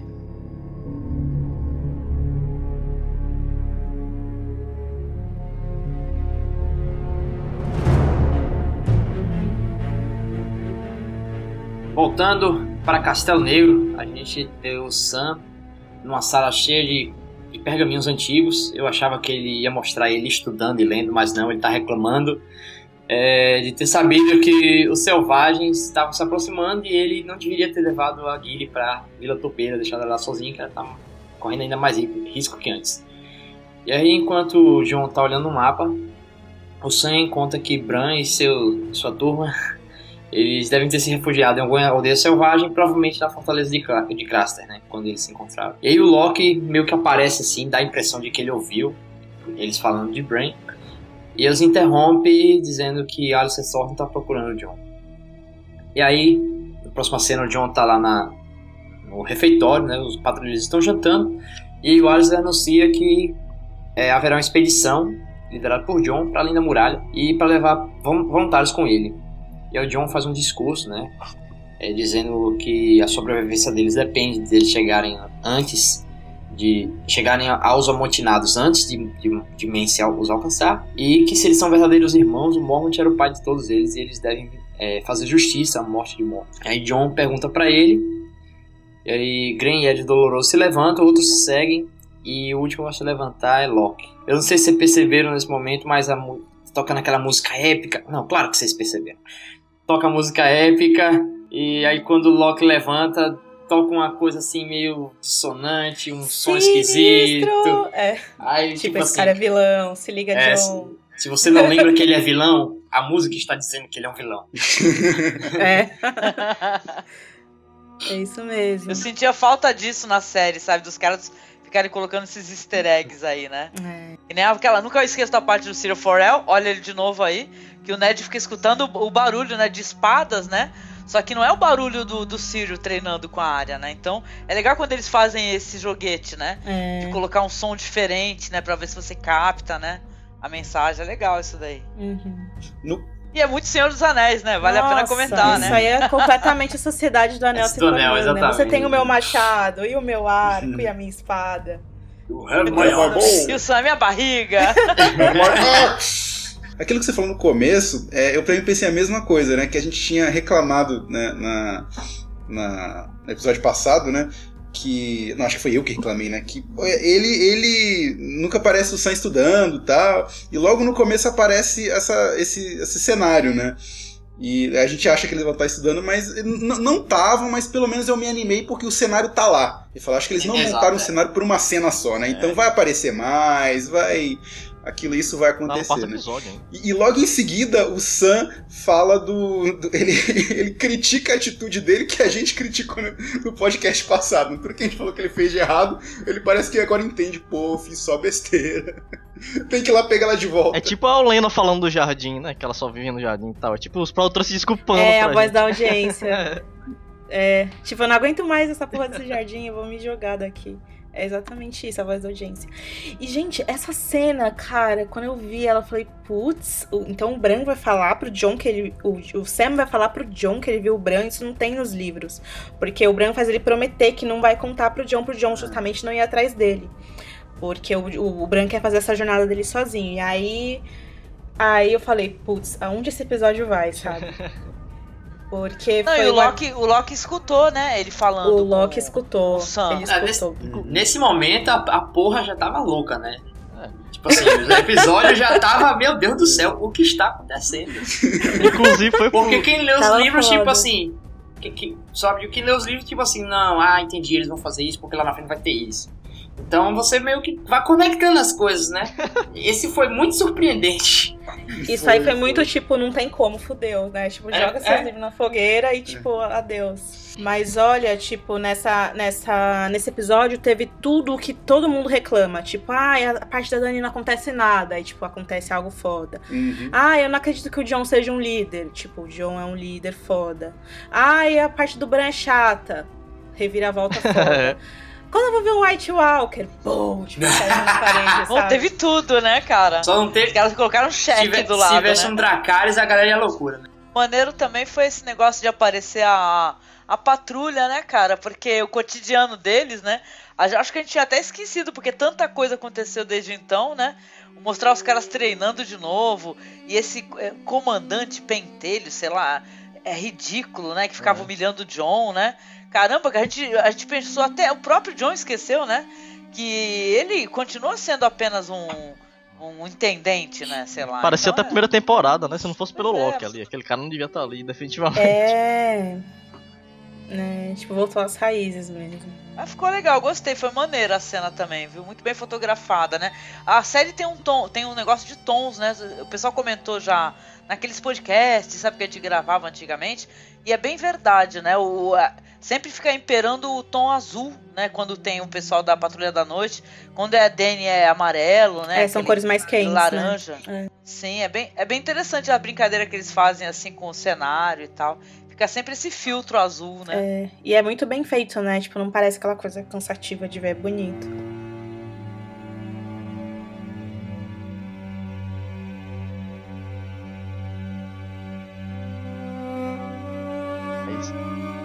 Uma marca bem legal desse episódio foi que a gente viu vários personagens assim que não. que geralmente são pro- é, coadjuvantes, a gente viu eles numa cena que é realmente sobre eles, tipo a Missandei, os White Walkers mesmo, e esses caras aí que são os, os desertores lá da patrulha. Que aparecem na Fortaleza de Crash tem um momento meio bizarro aí com as mulheres, de- com as mulheres dele, né? Mulheres barra filhas. A gente vê elas sendo espancadas, abusadas, estupradas. E o Cal bebendo lá no crânio do Mormont, velho. Tipo, bizarro, né? Nossa, meu, eu, eu fiquei. Eu fiquei muito mal vendo aquilo, cara, tipo, porque. Primeiro que tem todas aquelas questões que a gente já falou, tal, sobre o, a série usar muito da violência pra passar mensagem. Mas aquilo foi muito mais real ainda do que aconteceu com a Cersei, sabe? Aquelas meninas estavam completamente. É... A mercê, né? E elas estavam muito machucadas, Angélica. Nossa, gente. Tava algo animal, né? Parecia bicho, né? Elas já sofriam toda espécie de violência, né? Por causa do pai, né? Então. E, e tem uma coisa forte, assim, da cena que quando ele tá falando, né, quando o Carl tá, tá falando, né? É, atrás tá tendo um estupro acontecendo, né? No fundo, Sim, tá assim, e, tipo, como se fosse só uma alegoria, né? É bem. bem profundo. E assim. meu colega me chamou no chat e falou assim, né? Que é o Daniel lá do. É, o Terpe Despedaçada. Ele falou assim, pô, achei tão estranho, né? Porque ninguém comentou absolutamente nada sobre essa cena aí, que teve praticamente estupro de várias mulheres lá, né? A cena foi grotesca, Uhum. né? Então, a própria Lidiane também comentou, né? Então, né, é triste os caras colocarem isso como um background, né? Do, pro que tá acontecendo na frente, né? Ah, não, eu só falei, infelizmente, isso é um tipo de coisa que é comum em guerras, né? Esse tipo de situação é bem. é- esse, esse tipo de coisa acontece muito, né? Em, em- em guerra, em batalhas, tanto, na- tanto nas antigas, nas medievais, como nos atuais. Né? Caso de estupro, de um exército pegando, entrando num local e sacaneando com todo mundo, né? Então. Não, mas não é essa que- situação de guerra, ela é do, do nosso Brasil, por exemplo. A Angélica citou, eu vi, eu não tinha visto, eu não sabia. Aquele Rota Comando. Gente, eu fiquei assim, eu assisti enquanto eu tava editando e eu tive que parar durante uma hora, assim, porque eu fiquei muito mal de ver aquilo, Angélica. Muito mal. Esse filme, é, esse filme é terrível, Ana. Se eu pudesse, eu tinha te falado pra não assistir. Caralho, eu, Eu vi essa assisti cena. e- Meu Deus do céu. Meu. É, eu linkei lá no outro podcast. Eu até fiquei meio assim, será que eu linko ou não? Mas eu linkei porque eu achei importante trazer isso pra, pra discussão, porque isso acontece, gente. Uhum. Exatamente daquele É. jeito que tá no filme, sabe? É, é uma violência terrível, assim. Nossa, aquele filme, Angélica, sinceramente me deixou mal, assim. Eu tive que parar, sabe? Porque é muito forte. Duro que nem é um bom filme, viu, Ana? Eu não considero um bom filme, não. Na verdade. Mas é bem o que o Sérgio falou, é, é, história, é história, né, minha gente? Porque isso, o estupro fazia parte da dominação do local. Não né? adianta esconder, né? Triste. Não adianta, tem, tem que ter consciência que isso, que isso acontece. Aconteceu e acontece ainda. E esse cara, esse Cal, né? Meu, que personagem mais esquisito, porque eu não consigo me recordar dele na Patrulha da Noite. Ele era da Patrulha da Noite, é um, é um desertor. Isso, ele é um, um dos caras que inventaram dos novos, porque na verdade o que tem nos livros é esse Rast, né? É. E esse Carl é um cara, tipo, meio. Não sei. não É, ele sei. é realmente. Não sei A nem primeira aparição ele. dele realmente foi na cena que eles se, re- se revoltaram lá contra o Mormont e mataram o Crasta e o Mormont. Aí ele apareceu naquela cena e depois não apareceu mais. Só voltou agora já. Cara, mas os caras deram um foco É. pra ele, né, Rafa? Porque, meu, o cara bebendo no, no crânio do Mormonte, meu, eu achei horrível. Falei, cara, Maldito, que né? Porque eu sinto maior saudade do, do velho urso, né? Muita saudade. E é, é pai do, do Sordiora, né? E tal, que o pai, pai que ele nunca mais vai rever, né? E tal. Então é triste pra É. caramba isso daí, né? Tomara que morra Ainda mais lentamente. que na série a morte dele foi bem apagadona, né? Tipo, ele morreu do nada, assim, ele nem falou pro Sam e tal, que perdoava o filho pra avisar o filho e tal. E aí aparece depois ele. É. O cara bebendo na. Na, na, na- na- na- no, no crânio dele é tipo. É tipo chutar o cara que já tá lá no chão caído. já. É verdade. Não, ele falando, e aí, Lorde Mormonte, você não tem nada pra mandar a gente fazer? Não sei o que. O cara é totalmente louco, né? Como Não, aparece mas personagem que- freak, né? Nessa É, série. mas sabe o que é legal? Durante toda essa cena, ele fica falando, é, porque eu vim de tal lugar e eu era ninguém, e agora onde eu tô. Ele fica falando isso toda hora. Até quando ele quando ele vê o Bran, né, que ele vê, que a gente vai comentar isso mais pra frente, que o- ele percebe que o Bran é o nobre, ele fica mais puto com isso, né? Ele tem um negócio meio mal resolvido com as origens dele e tal, né? Sei lá, ele é bem twisted mesmo. Pra mim ficou claro que eles quiseram criar um antagonista nesse momento, né? Criar um vilão. Ele é um vilão, ele é um tipo um vingador, assim, estavam fazendo bebendo no crânio, assim, algo muito bem apelativo, né? Pra gente sentir, sentir um pouco de ódio dele. Agora, ele, tipo, ele é o boss dessa fase, né? A gente tem que matar ele. É bem estereotipado, é verdade. É bem estereótipo de vilão, né? O cara vai falar tudo o que quer fazer, né? É. Passamos do Joffrey, agora vamos pro próximo chefão. Exatamente, criou um novo boss. E aí é isso. Aí o, o- a- uma das mulheres de Craster, de Craster aparece com um bebê. E aí as mulheres começam a falar juntas, né? Que é um presente para os deuses, um presente para os deuses. E aí a gente lembra daquela, do segundo episódio da segunda temporada lá que. ele- que é quando eles dão, elas dão um bebê para para os White Walkers. Inclusive é por causa disso que a Gilly fugiu, né? Por causa do filho dela. Aí o Rast ele carrega o bebê pra floresta, né? Coloca o bebê lá. Até, e até bem, bem. Parece que ele se importa meio com o bebê, né? Na cena, ele cobre e tal. Ele tá com medo, caralho, Também. Né? Também. E aí quando ele vai alimentar. e aí depois ele vai trollando Vai ficar o trollando o lobo, pô. Ele vai lá e fica tripudiando, joga água no chão. E de repente ele vê que a, a- o gelo, a água tá começando a congelar e, e cre- crepitar e tal. E percebe que é um White Walker que tá chegando pra pegar o bebê, né? E foge assustado. Cara, que cena, né? Parece Jurassic Park, né? Não é, não é um, um copo com água tremendo, é o gelo, né? É muito foda isso, é muito legal. Aliás, eu, eu tive mó, eu tive mó déjà vu, né? Porque eu lembro quando a gente começou a fazer podcast de Game of Thrones, ficava todo mundo, ah, preocupadaço, comentando, até engraçado reescutar de repente. Ah, como será que vão fazer os lobos gigantes? A gente super preocupado. e no final de contas ficou sensacional, né? O- os efeitos especiais foram melhorando bom, com o tempo também, né? Muito Isso legal. é uma coisa legal. Outra coisa legal desse episódio que eu reparei foi isso: foram os lobos. Tanto o fantasma como o verão na próxima cena, eles estão bem inseridos, bem nítidos. Pô, é. Você realmente acredita que eles estão ali, que não é CG, e estão enormes, né? Você sente uma presença assim, você, caramba, os bichos estão. Agora, agora o bicho vai pegar. Muito bom mesmo. Só como para não deixar o, o- o hábito de lado, dar uma alfinetada na legenda. Quando o, o Bran tá falando do, do lobo, né? Ele vai falar, ele chama de Summer. E aí quando ele- o, o verão vê o, o lobo lobo, ele fala de fantasma. E, Pô, por que, que você traduziu o nome de um lobo e não traduziu o outro? Pois é.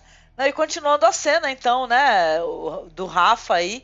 Que aí a gente vê logo em sequência o Bran, o Rodor, a Mira e aquele menino. É isso. o nome dele? Isso. Então, aí o, o Bran ele fecha os olhos e ele entra no. Porque eles estão escutando o barulho de neném chorar, né? Aí, ele, aí eles falam, pô, o que, que será isso? O que, que será isso? Aí o Bran fala, eu vou lá verificar. Aí ele entra no, no, no corpo do, do lobo, né? Do, do verão. E ele vai, e vai investigar o que está acontecendo, escuta o lobo uivando. E na hora que o lobo lá, o verão, ele vê o fantasma preso na jaula, no mesmo momento parece que ele foi pego, né? Por alguma coisa, né? Aí, caramba, no mesmo momento ele volta pro corpo dele, né? Ele tá com aqueles olhos brancos, né? Que é até meio assustador, tá em transe, né? E aí ele vê assim, poxa. Aí nas cenas subsequentes a gente já vê que eles, é, na manhã seguinte, eles já, estão escondidos observando os amotinados, né? E a Mira, coitada dessa Mira aí, ela pergunta por que, que o fantasma está numa gaiola. E se John, será que John é um deles, né? Porque ele vê- eles veem que são patrulheiros, né? Da patrulha da noite. Aí então eles veem os caras abusando de uma mulher. Aí a Mira fala assim que eles têm que sair dali, mas o Bran se recusa, né? A sair sem o lobo dele. Imagina, até porque o lobo é a maneira dele conseguir é, se locomover, né? Ele consegue é, sair do corpo dele e ter a liberdade de estar dentro do corpo de um, de um outro ser, né? Aí quando a Mira vai sair pra resgatar o lobo, ela toma uma porrada, mal dá tempo, né? É tipo assim, ah, eu vou ali, pá, toma uma porrada na hora, né? Chega. Coitada da menina, né? Aí quando a cena corta, ele já vem. A gente já vê o Rodor acorrentado, que gente me partiu meu coração, porque ele só ficava, Rodor, Rodor, vai, Rodor! Ele não falava nem ele falava Rodor, apanhando, né? Rodo! Voltando à tristeza, o Rodor tá lá, Rodor, né, tadinho. Aí o Rast tá. Aí o Rast ele fere, né, a perna do Rodor com uma lança. Cara, eu quero que, que o lobo engula a cabeça desse Rast aí, cara, e vomite logo depois. Aí eles são capturados, né? Jogam a, a Mira, o Jorgen, o Bran no chão. E aí tem uma parada que você tava até comentando, né? Que ele- o, o Cal, ele dá uma tapa no- na, na cara do Bran e ele começa a tocar nas vestes dele, né? Ele começa a perceber. Fala assim, ah, você é, é, é um nobre, né? Por causa da roupa, né? Porque nessa época os caras percebiam realmente, né? A roupa era mais bem produzida, era uma roupa quente e tal. Aí, bom, Ainda mais maneira, ali, tá- né? Além da muralha, né? Você vê um cara com uma roupa legalzinha assim, pô, você não é um selvagem. uma roupa legal. Não, e ele joga o menino, tipo, sabe, o menino é paralítico, né? Joga ele parecendo um pedaço de pano no chão. Aí ele, depois, ó, levanta ele. Entendeu? Ele não tem a menor piedade, né? E tal. Aí quando ele vê que o, que o cara tá prestes assim a ameaçar, né? Ou até, quem sabe, estuprar, né? A, a menina, né? Ele fala dos cabelos cacheados dela. Mas tudo bem. Aí ele, ele, quando ele vê que a menina tá sofrendo ameaça, que pode acontecer alguma coisa, aí ele fala, e eu fiquei surpresa com isso daí, que eu pensei que ele não ia se revelar. Aí ele fala, eu sou Brandon Stark, né? Aí o Rast aponta assim, ó, ele é irmão de Jon Snow. Cara, termina assim, ele se revelando, né? Ele falando, eu falo, nossa, eu, eu, eu acho que virou é, um refém, né? Agora sim, né? Os caras vão usar, porque isso daí tá, tá muito na cara que mais pra frente vai dar maior problema, porque o John tá se dirigindo pra lá. Então, criaram esse, esse negócio muito novo pra série que não tem no livro isso aí. E, cara, é tão tenso que, putz, não dá pra saber o que vai acontecer, sabe? E uma coisa legal sobre essa parte é que o Jojen tá, tipo, suando, passando mal, aí ele começa a convulsionar, espumar pela boca, né? E. Putz, o que, que aconteceu com ele, Ele né? tem, ele tem epilepsia, esse menino, ou ele é- tem um tipo de, de visão que ele tem também, de incorpora alguma coisa, sei lá. Então, não dá pra saber, porque isso acontece nos livros também, mas, tipo, não é nesse momento, de forma alguma. E, e eles, eles adiantarem isso, tipo, é algo que não tem nem como a gente abrir margem pra interpretação, porque. É, enfim, é muito. Porque, assim, na verdade, se o, Jojen estivesse bem de saúde, ele ia ver na visão dele que eles provavelmente não poderiam ir pra lá, né? Que eles seriam atacados. É, porque durante todo esse tempo o Jojen vai é, é, dando essa segurança pro Bran através desses sonhos dele, né? E aí eu acho que a série talvez tenha usado isso justamente pro Bran poder ser capturado, né? E, tipo, criar esse arco tenso pra história que, tipo, é novo. É, foi aquilo que a gente comentou, né? O, o- o Bran, ele já estava quase chegando no final do Bran dos livros, né? Então eles têm que colocar alguma coisa para nas próximas três temporadas, né? Então eles estão criaram, na minha opinião, algo, algo bem, bem claro, né? Uma história bem clara. Se colocaram um vilão, colocaram um local, né? Colocaram um Bran, vai vir o, o John para resgatar. Então eu acho que vai ser algo que vai ter começo, meio e fim. Né? Diferente dos livros, é uma surpresa, né? Mas eu tô adorando, achei, achei Eu bem achei legal. muito bom, viu? É, exato. Essa, essa epilepsia Estamos do. num- num- Tá, perdão, Rafa, fala. Rapidinho, eu acho que essa epilepsia do Jojen, eu acho que é tipo uma forma de mostrar a fragilidade nele, dele, né? Porque, tipo, no, no livro, nos livros ele é um guri pequenininho ainda, na série não, ele já é mais velho e tal. E aí eles têm que mostrar de alguma forma a fragilidade dele, porque esse grupo ele é definido justamente por isso, né? São pessoas assim que são frágeis. Por exemplo, o Odo ele é um, aquele cara simples e tal, que tem a mentalidade meio abalada, né? O Bran, ele é o deficiente e o Jojen é um cara que é doente mesmo. E a Mira é uma, é uma menina e é a única que luta, assim. Que, é, que defende todos eles, assim, né? E isso que, é, isso que é bonito nesse grupo, eu acho. E. Pô, sensacional essa parte. Eu achei muito bom mesmo. Apesar de não ter nos livros, eu adorei. velho. Ah, vocês gostam de novidades, né? Porque É. ah, vocês não acham legal Uhum. isso daí quando o cara adapta Não, e não. conta mais coisas? Gente, eu acho, olha, eu acho que é pela primeira vez, uma, é, claro que já teve vários outros episódios de Game of Thrones que eles saíram muitos livros, mas dessa vez em especial eles fizeram de um jeito tão legal que eu me Uhum. senti vendo a série como se eu não tivesse lido os Exatamente. livros. Daí eu senti É. o que provavelmente essas pessoas sentem e, cara, eu achei foda essa sensação, sabe, de não saber. Exato. Eu adorei. Eu também, me amarrei, Pô, assim, nossa. Eu ia, eu ia comentar isso agora. Pela primeira vez, as pessoas dos livros estão vendo um episódio inédito de Thrones, né? Isso. Quem- Quem leu tudo. Porque, caralho, o que que tá acontecendo, né? É, como se a gente tivesse uma série qualquer agora. Tipo, a gente quer saber o que aconteceu no próximo episódio. Mais do Exato, que não. exato. Mas sabe o que eu achei engraçado nesse capítulo? Que assim, eu adorei o capítulo, muita surpresa, mas ele me lembrou muito os capítulos de Xena, Princesa Guerreira. é porque é aquele clássico, né? Tem um vilão lá. Ok, vamos fazer o quê? Vamos atrás do vilão. O que que acontece? Nós somos capturados. entendeu? Pô, tem um, tem um vilão perigoso, então vamos levar um, um- um cara doente mental, um paralítico, um, do- um epilético lá para vamos lá investigar. Não, vocês vão ser capturados. É, esse episódio foi muito série medieval clichê, mas foi, foi, Foi melhor que foi isso, né? divertido. É. Um amigo meu falou que ele tá preocupado agora desde que começaram a colocar filler na, na série. Pra quem não sabe, filler é que você você tem, por exemplo, um anime, né? Que é esperado no mangá, aí eles ficam colocando histórias que não estão no mangá original, geralmente pra encher, né? Ou seja, o medo é que, que no- hoje eles enfrentam o Kaor, na próxima eles podem estar enfrentando o Majin Buu, né?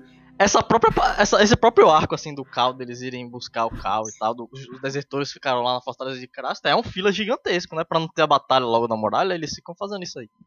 Bom, pessoal, vamos comentar então a cena final, que putz, cara, eu. Meu cérebro tá até agora no teto, não sei como limpar. essa sujeira que está aqui na sala da minha casa. E foi mais ou menos assim que aconteceu. A gente vê no deserto gelado, além da floresta assombrada, um White Walker passeando vagarosamente montado num cavalo morto, né? Daquela cena que a gente já viu mais ou menos em alguns outros momentos. E aí a gente vê que ele tá carregando o último filho do Craster nos braços.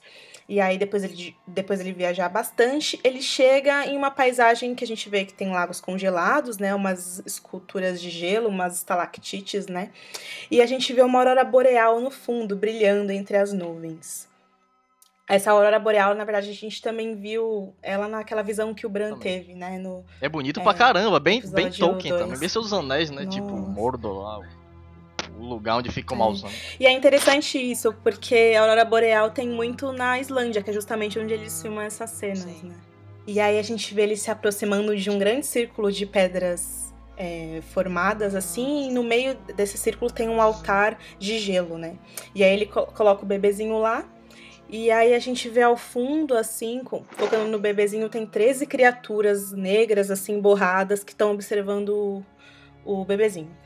E aí uma dessas criaturas se aproxima, pega a criança e olha ela. E aí a gente vê essa criatura, né? Ela tem. Chifres, né? Parece Darth Maul. É, total. Versão Parece White Walker. Uh, exato, é. eu tava tentando lembrar quem era o cara que, que, tem essa aí, essa, essa cara assim, essa cabeça desse negócio assim. E aí ele pega a criança, né? A gente vê essa cara assustadora dele, né? E os chifres, enfim. E aí em seguida ele toca a criança com aquela unha podre dele. A gente pensa que vai acontecer alguma coisa, que ele vai furar a criança, ele só toca assim.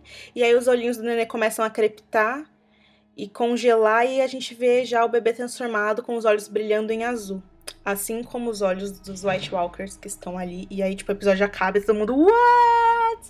O que tá acontecendo? Não sei o quê. Velho, E antes, antes da gente. fiquei rindo loucamente depois dessa cena. Tipo, "Véi, o que esses caras fizeram? tipo, não acredito. Antes da gente comentar isso, eu queria só citar. é, a gente, muita gente falou: Meu Deus, a série tá spoilando os livros e que não sei o quê. E eu queria citar uma passagem do livro Tormenta de Espadas, no comecinho. Que é quando o Sam resolve resgatar a Gilly lá da cabana do Craster. E é- é o que ela fala pro Sam é o seguinte. é, abre aspas. Eu e o bebê, por favor, serei sua mulher como fui de Craster. Por favor, Sr. Corvo. Ele é um menino, exatamente como Nela disse que seria. Se não levar, eles vão levar. Aí o Sam pergunta, eles, né? E aí um corvo começa a, a imitar o, o Sam. Eles, eles, eles. E aí uma das velhas que estão com, aí, com a Gilly fala, os, os irmãos do garoto, os filhos de Craster. O frio branco está se erguendo lá fora, corvo. Sinto nos meus ossos. Estes pobres ossos velhos não mentem. Eles estarão aqui em breve. Os filhos. The Children. E essa passagem dos livros é The Children, exatamente. E, e que é. O Rafa fez essa referência porque vai ser o nome do último episódio dessa temporada. Eita porra! Eita. É, mas aí tem, tem várias outras É, tem interpretações, muita né? coisa. Que a gente tem. É. os- Agora os tem mais uma. floresta, enfim. Pode ser É, qualquer ah, eu, não, eu não duvido que sejam as duas, né? Pelo menos assim. As duas principais. Pô, esse segmento foi bonito, né, gente? Primeiro que a gente tem uma coisa mais interessante que foi o ângulo do bebê olhando pro, pro White Walker, né? É. Pô, É, eu achei isso muito vista do louco. né? bebê. Pô, Achei mó bicho. barato isso daí. Michelle McLaren, né? Tipo, ela. Ah, a ela- diretora arrebentou a boca do balão. Arrebentou. Ela pegou, pegou o, o ângulo do bebê, né? E, de- e depois também, é, a- a- o próprio fechamento do episódio, enquanto o Rafa tava rindo lá, eu tava aqui gelando, porque eu achei a música mó sinistra, gente. Sabe? Uma música de É, terror, não- não- sabe? É, não foi. Assim, eu não lembro exatamente, mas eu acho que não foi exatamente uma música. Foram uns efeitos sonoros, assim, uns sons meio que dava essa sensação de suspense. Eu vou ter que de escutar novamente, mas- mas eu achei que parecia uma, É, uma versão exato. mais lenta, mais tenebrosa da música, de músicas tema da série, na minha impressão. Mas eu gostei do, do final, viu? Teve tudo de bom, ainda bem que você comentou mesmo, porque teve White Walker, teve, Teve, teve, teve de tudo nesse episódio. Nossa, é, é- é, no livro A Guerra dos Tronos ainda, a velha ama conta pro, pro Bran a história da. Da. do rei e da rainha da noite, né? O 13 terceiro comandante da Patrulha da Noite era um Stark de Winterfell, né? Há muitos anos Isso, atrás. décimo terceiro. Exato. Inclusive tinham 13 carinhas ali, não. 13 carinhas ali naquelas. Sério? Três White Você Walkers. contou? Contei. contei. seis de cada lado e um no meio. E aí, o que, que acontece, Angélica? Esse cara, tipo, conheceu uma White Walker, fêmea, e, tipo, se casou com ela e, enfim... Como? é um o cara era o quê? dessas Necrófilo, cara? Porque é bizarro isso. Caraca, isso, né? malandro, para. Para O tudo. amor não conhece essas É, barreiras. exatamente. Tipo assim, né? É suspensão de descrença total, né? Pode escrever. A muralha não é nada pra quem ama. O cara tá ali na seca da porra, né? Parece até uma Mas- Pelo amor de Tá Deus, agora, né, velho? agora vocês me deram uma interpretação das árvores, árvores coração que eu fiquei preocupada, assim, imaginando coisas. Meu Deus. Desculpa, Ana. Isso foi doentio, totalmente ser gay, cara. Enfim, e aí a gente tem essa figura feminina que seria uma White Walker Girl, uma White Walker She. E a gente vê, é legal a gente interpretar isso porque a gente vê que apenas garotos são são são pegos ali para ser transformados. E a gente, como a gente não vê em uma mulher, fica a sensação de que assim, não existem mais mulheres nessa raça e que eles estão pegando bebês para serem transformados e que, que eles por serem homens só conseguem transformar homens, não sei, sabe? É, a parada do Rei da. Noite é uma lenda, então não dá muito pra tomar como uma regra, assim, né? Tipo, Sim. existem mulheres White Walkers. Não- Não tá na não mitologia da, do negócio, entendi. É, talvez não Cara, mas exista. É uma Imagina um lenda. exército de um monte de bebezinho agora, de olho azul, sei lá, veio na minha cabeça. E porra, todos são filhos do Craster. Gente, vocês têm uma noção Ah, disso? É, também isso não fica muito. Toda, toda essa leva. Não, não todos aqueles, mas assim, dessa nova leva. É, podem ter de outros bebês aí abandonados e tal, pessoas que eles pegam, sei lá. É, tem os que se transformam, né? Lembra do primeiro episódio da série, né? O cara, o cara que morreu na, na- no local, né? Porque tem, um, tem uma parada do local onde a pessoa morre, que acaba sendo transformada se tiver na, na com a magia deles, né? Com esse negócio deles aí, né? Mas é, é- é diferente, Angélica, é diferente. Os White Walkers, eles são uma raça, e essas pessoas se transformam, elas são tipo só servos dos White Walkers. entendeu? Só servos, né? Como se fossem zumbis, né? Isso, os bebês do Craster, eles tipo são. eles- pelo que deu pra ver, eles foram transformados nos White Walkers mesmo, no- na raça deles. Isso que você falou do, da questão de que com certeza deve ter outros bebês lá que foram transformados é legal, porque assim, as terras de sempre inverno, né? Que é provavelmente o que a gente viu na série, é, é um lugar totalmente não explorado, né? Podem ter. a- o mapa pode se estender ali e a gente não sabe porque o Martin resolveu simplesmente não. não é, não divulgar assim na história por enquanto e depois ele pode estender isso, né? Sim. Ah, mas com certeza isso daí foi uma coisa que o autor passou, né? O pessoal da série, que ele vai desenvolver adiante, né? Uhum. E eu acho, eu particularmente acho que ele vai desenvolver isso, tipo, muito melhor, assim, sabe? É, Porque muita gente ficou reclamando, ah, mas e agora? Quando eu vou ler os livros eu já vou saber. ah, tipo, isso é eu- bobagem, porque o pessoal reclama Eu de spoiler, acho. mas e como é que isso vai acontecer e como isso vai ser desenvolvido? Só o autor sabe, né, pô? Nada a ver. É verdade. Mas agora vocês estão falando do Rei da Noite, eu tava pensando, vocês sacaram na hora esse lance do Rei da Noite ou foi só por causa daquela sinopse da Só por causa da sinopse da HBO. Não, foi por causa da sinopse da HBO. É, eu é. também tô aqui, né?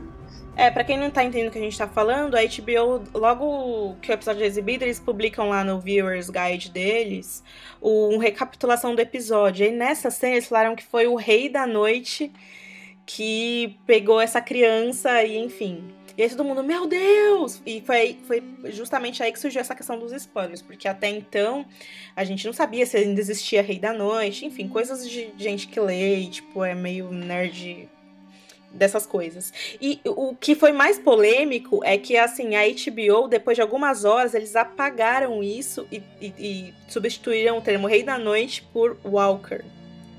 Eu não sei por que, que eles apagaram. Tipo, a gente já tinha visto. Que diferença faria? Eles apagaram porque ou alguém escreveu errado e agora a gente tá imaginando coisas que não. O onde não tem, estagiário. Ou tem, Ou- angu- ou tem caroço nesse ângulo, né? ou eles não, poderi, não podiam ter falado, e aí alguém. né, não sei. Mas, meu, agora Bizarro. já era. É, Pra mim já era um rei dos White Walker, então já não faz muita Porra, diferença. né? não, sério, se eu tô pensando no Rei da É. Noite, Ficou estranho. se, se, for o, falando, perdão. Se for o Rei da Noite, eu não quero o Darth Maul. Eu quero um cara muito mais alegoricamente. Não, mas só isso que eu, é isso que eu ia falar agora. Porque tem uma foto da- da- dos bastidores dessa cena que, tipo, a caracterização daquele bicho tá muito decente. Tipo, dá pra ver que é uma coroa na cabeça dele de gelo e tal. Tá saindo da cabeça dele mesmo. A roupa dele bem legal também, preta e tal. Só que eu acho que nesse ponto, a, a perspectiva do bebê foi sensacional. Foi uma sensacional da Michelle McLaren, mas nesse ponto acho que ela prejudicou um pouco o personagem, porque não dá pra ver nada dele, só aquela cara dele de perto, assim, bem bizarra mesmo. Bem, ficou parecendo um vilãozinho do Power Rangers. Tá? É, o outro White Walker, ele, ele era algo mais pra um zumbi mesmo, ele era algo decrépito, né? Algo, algo Ele, velho, era, bem- ele é, assim. exatamente, ele era bem decrépito e esse é, tem, um, tem uma aparência de. Ele é um nobre, né? O White Walker. É, é, ele, ele parece uma raça mesmo, consciente, né? Não, não um monstro, algo realmente elegante, outra espécie, na verdade, né? E muda completamente a nossa concepção, né? É aquilo que ele falou, lá pra cima, que a Ana falou agora, lá pra cima pode ter uma Westeros in- inteira, né? A gente que não conhece, né? É, É verdade, é, é um local inexplorado, é verdade, pro espectador, muito bom. Quando você pensa que tá tudo complicado, ainda tem os White Walkers. Eita porra. É, né? A verdade, eu já vi pessoas falando isso, né? Que na verdade a, a- história mesmo é lá pra cima, é lá na muralha. O resto, tudo lá embaixo, é, É tudo desimportante. é, é Não, desimportante. é, o cara da Entertainment Weekly, ele até que falou na crítica dele sobre esse episódio que eles que gostaria muito, depois de ter visto esse episódio, que o Martin não tivesse criado os White Walkers.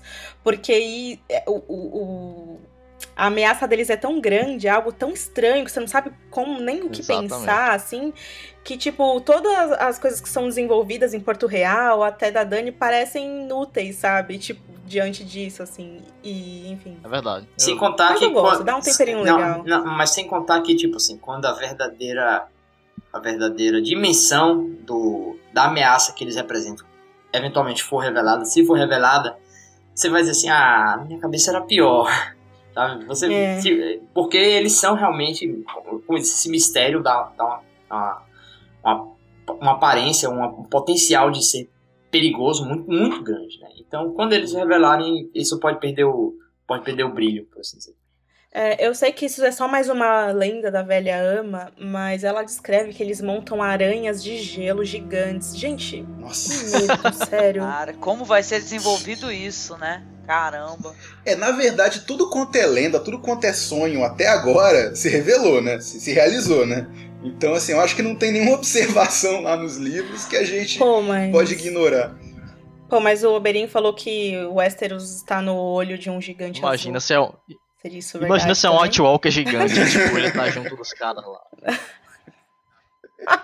Que tosqueira. Que tá em cima de uma tartaruga. né? Vai termi- terminar meio, meio Man Black, né, cara? Vai no olhinho, né? É. A função dos White Walkers é de- destruir o olho do gigante e acabar com o mundo.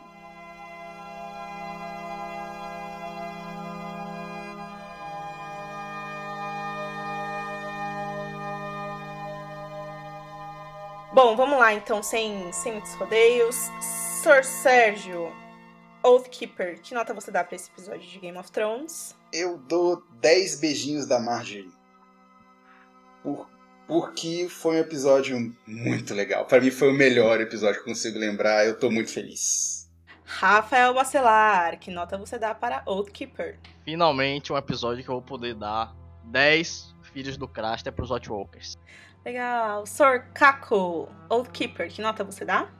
Eu dou 10 espadas de aço valeriano pra esse episódio. Ele foi muito, muito empolgante. Foi muito animador, assim. Você vê. Como eu disse, eu tô vendo coisas que eu não sei pra onde vão e tô gostando muito. Lady Angélica, que nota você dá pra esse episódio? Ó, eu dou 10 corridinhas do Jamie atrás da Brienne pro episódio. porque eu achei.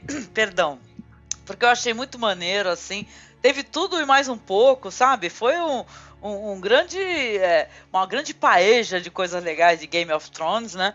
Porque, olha, teve o, discu- o- a conversa entre os irmãos. é, não foi bem desenvolvido, infelizmente, só o começo, assim, um ataque a, da Daenerys. Mas vamos levar em consideração que a série não tem tanta grana assim pra poder colocar numa grande batalha, né? No, no episódio. Que vamos dizer assim, é, não é um episódio de transição, mas é um- foi um bom episódio mesmo. Assim, eu gostei pra caramba. E fica aí minha nota aí, agradecendo mais uma vez o convite aqui a, aos amigos aqui onde dá pra se esclarecer e tirar muitas dúvidas sobre a série. Beijoca pra todos e apareçam lá no cinemasmorra.com.br. Uh! Yeah! Yes! Eu vou dar 10 gatinhos fofinhos por esse episódio, porque não tem como dar outra nota, foi algo unânime aqui. Foi um excelente episódio, gente. É, ninguém esperava, assim, né? O Brian Cogman, inclusive, disse que esse foi o, o texto mais difícil que ele já fez pra série. Agora a gente entende porque ele teve que realmente sentar e criar algo que fosse muito foda e que não tivesse nos livros. Eu acho que ele foi, teve muito sucesso nisso. E essa é a minha nota. É, ficamos por aqui hoje. Tchau, pessoal. É, se você quiser ficar para escutar spoilers, que a gente vai debater ainda os spoilers dos livros que vocês pediram tanto, fiquem com a gente depois da trilha final. A gente se vê semana que vem. Tchau, tchau. Uh, batatas Valeu, Game of. Thrones. Falou, pessoal. Oferecimento das batatas. Oferecimento Batatas Game of Thrones.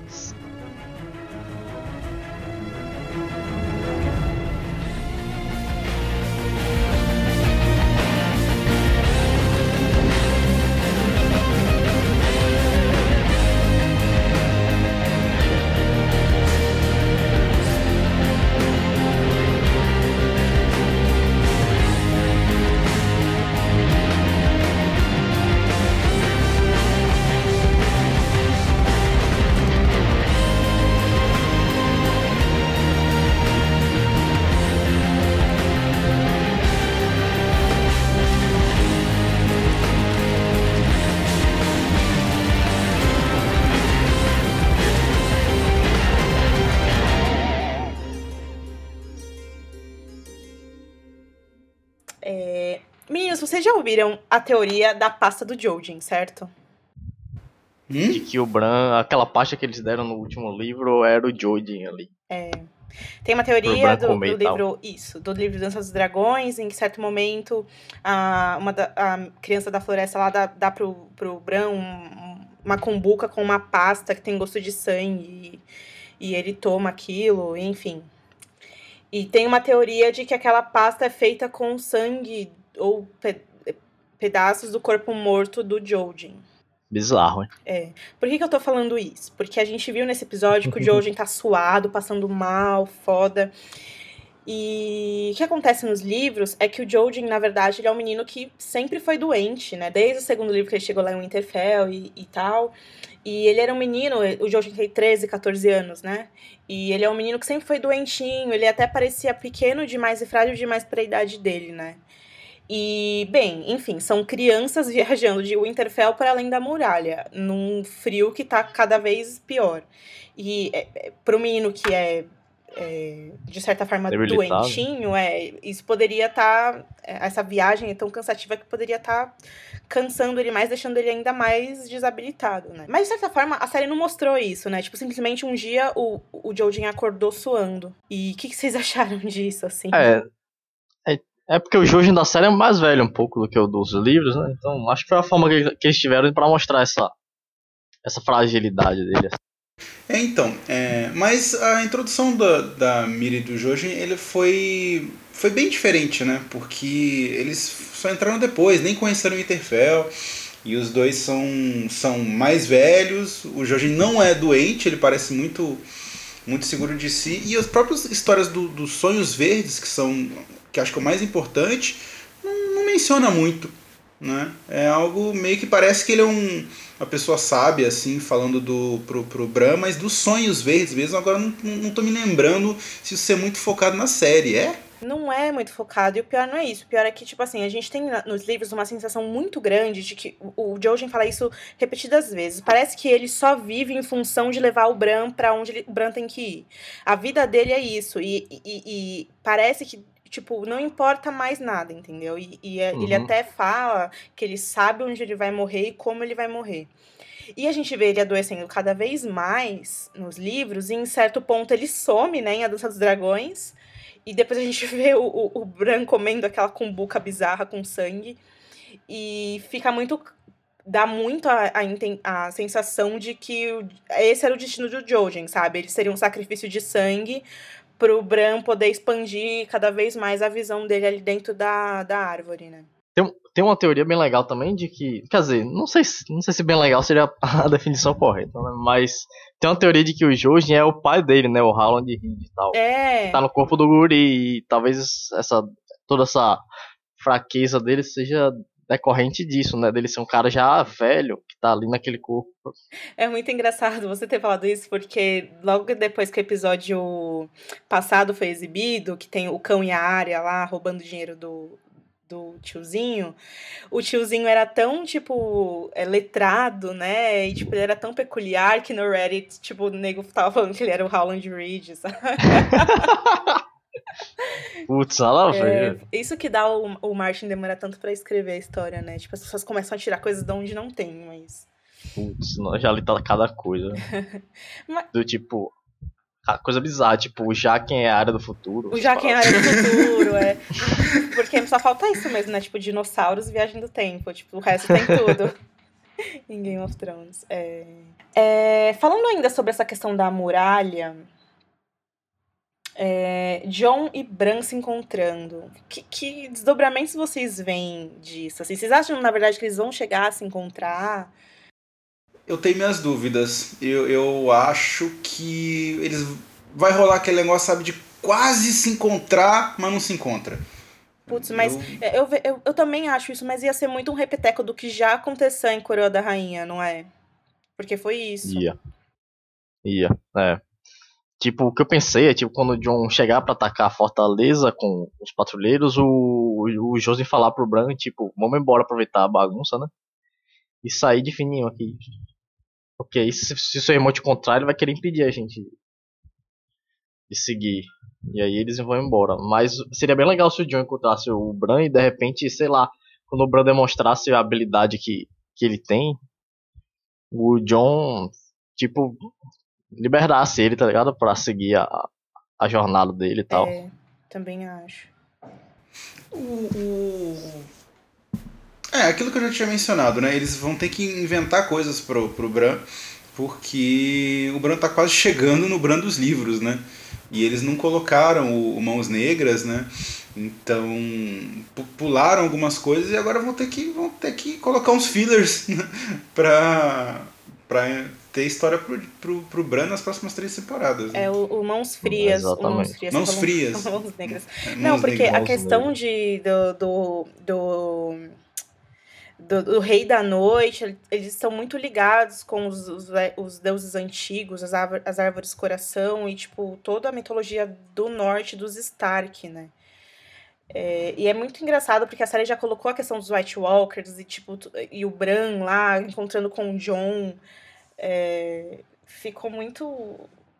Não sei, tipo, eu tenho muita sensação que a série tá tentando passar alguma coisa e a gente não tá entendendo porque não tem no livro, sabe? Não sei. Eu não sei nem como desenvolver esse meu pensamento, mas, tipo, eu tô com uma sensação meio estranha. Eles escalaram um ator que faz a, o Corvo de Três Olhos, mas eu, eu tenho minhas dúvidas se, se o Bran vai realmente encontrar ele ainda nesse livro, né? Porque Ele pode ter sido só a voz, né? É isso. naquele episódio. e tam- porque se isso, porque se ele encontrar com o Corvo de Três Olhos já, a gente vai ficar tipo super adiantado, não vai ter mais nada pra ele fazer na temporada. Nada vem. mesmo. Acabou mesmo. Nada. Acabou. Vai ter que, vai ter que dar spoiler total aí. Ou então ele some e só volta quando o Martin terminar de es- escrever o, o. O que eu acho que é meio inviável, né? Já que o guri já vai estar gigante até lá.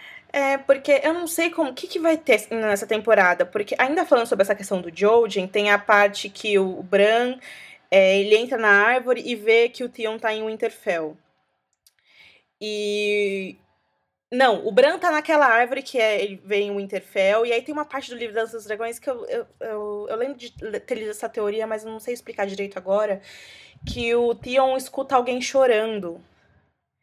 E ele fala, ah, mas aí o, o Martin pega e e, deduz que é o, me, o Theon mesmo que tá chorando, mas ele não consegue ouvir as próprias lágrimas, então ele acha que é outra pessoa. Mas eu fiquei com a sensação que era o Bran que tava chorando dentro da árvore, por algum motivo, sabe? É, nossa, eu, eu esqueci porque eu comecei a falar isso. Enfim. Eu tô confusa. Esse, esse flash me deixa confusa. Tipo, enfim, vou cortar isso. Mas tem isso nas dos dragões. Eu vou procurar depois pra, pra falar sobre isso. É, então, e por- ah, agora eu lembrei porque eu é, falei disso. Porque a próxima temporada, por exemplo, pode ser só o Bran dentro da árvore mesmo, interagindo com o que vai acontecer no Interfell, sabe? Sei lá.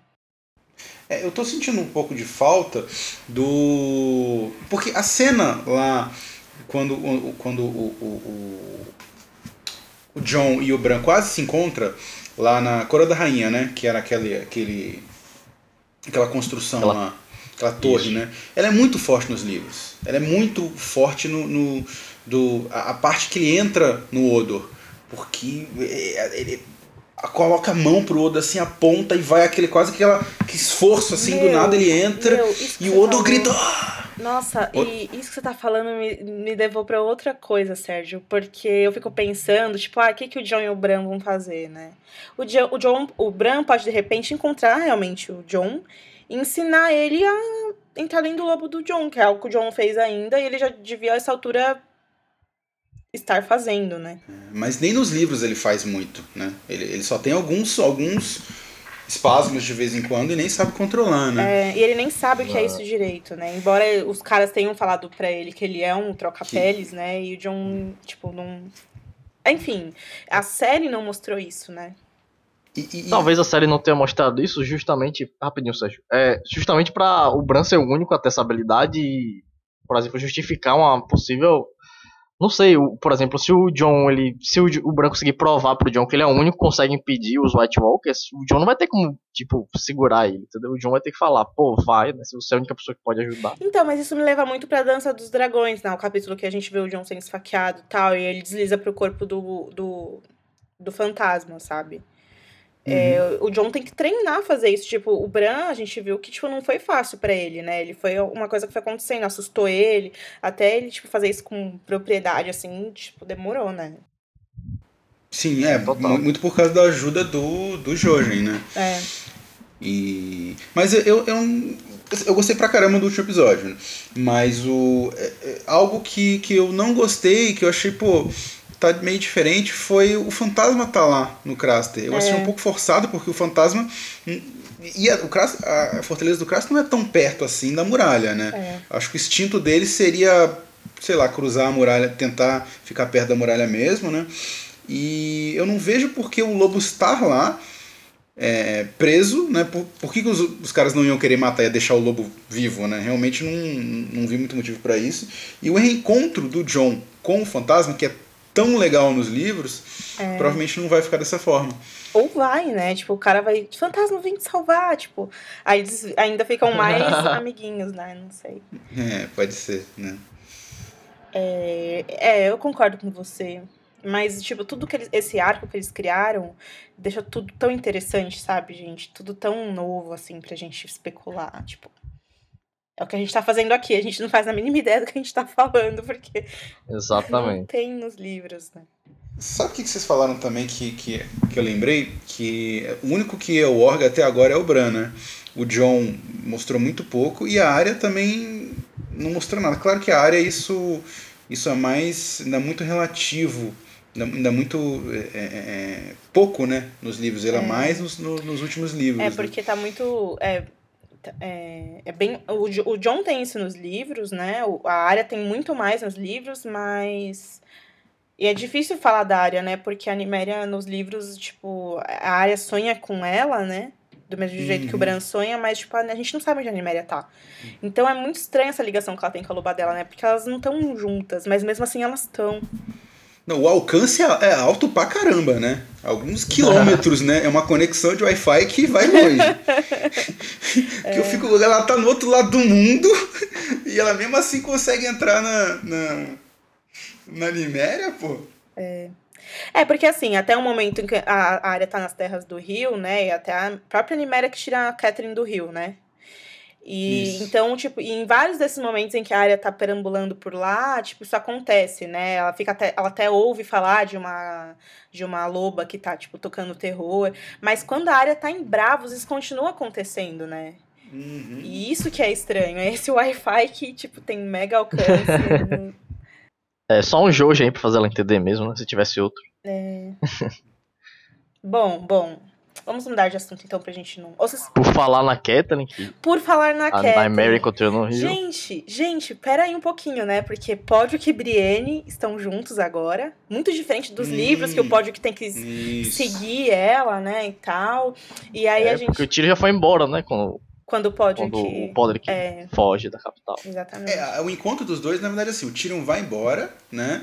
E o, e o Podrick chega pra, pra Brienne, tipo, puto, assim, fala, ah, ele me abandonou, eu fiz tudo por ele e ele esqueceu Me de abandonou. mim, né? Exatamente.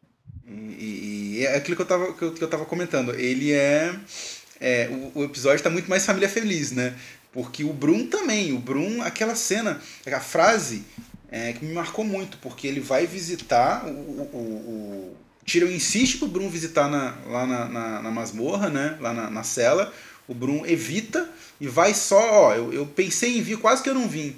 Aí só meio que falou, ó, não, não, não tem, ma- você não tem muito para me oferecer, você tá ferrado, né? E, e desiste até a frase que ele usa, foi a frase que marcou, que é, e, e foi, acho que foi simples assim, o, o Brum saiu da vida do Tyrion e não voltou mais, né? É. Uhum. A frase, frase exata eu não, não lembro agora direito.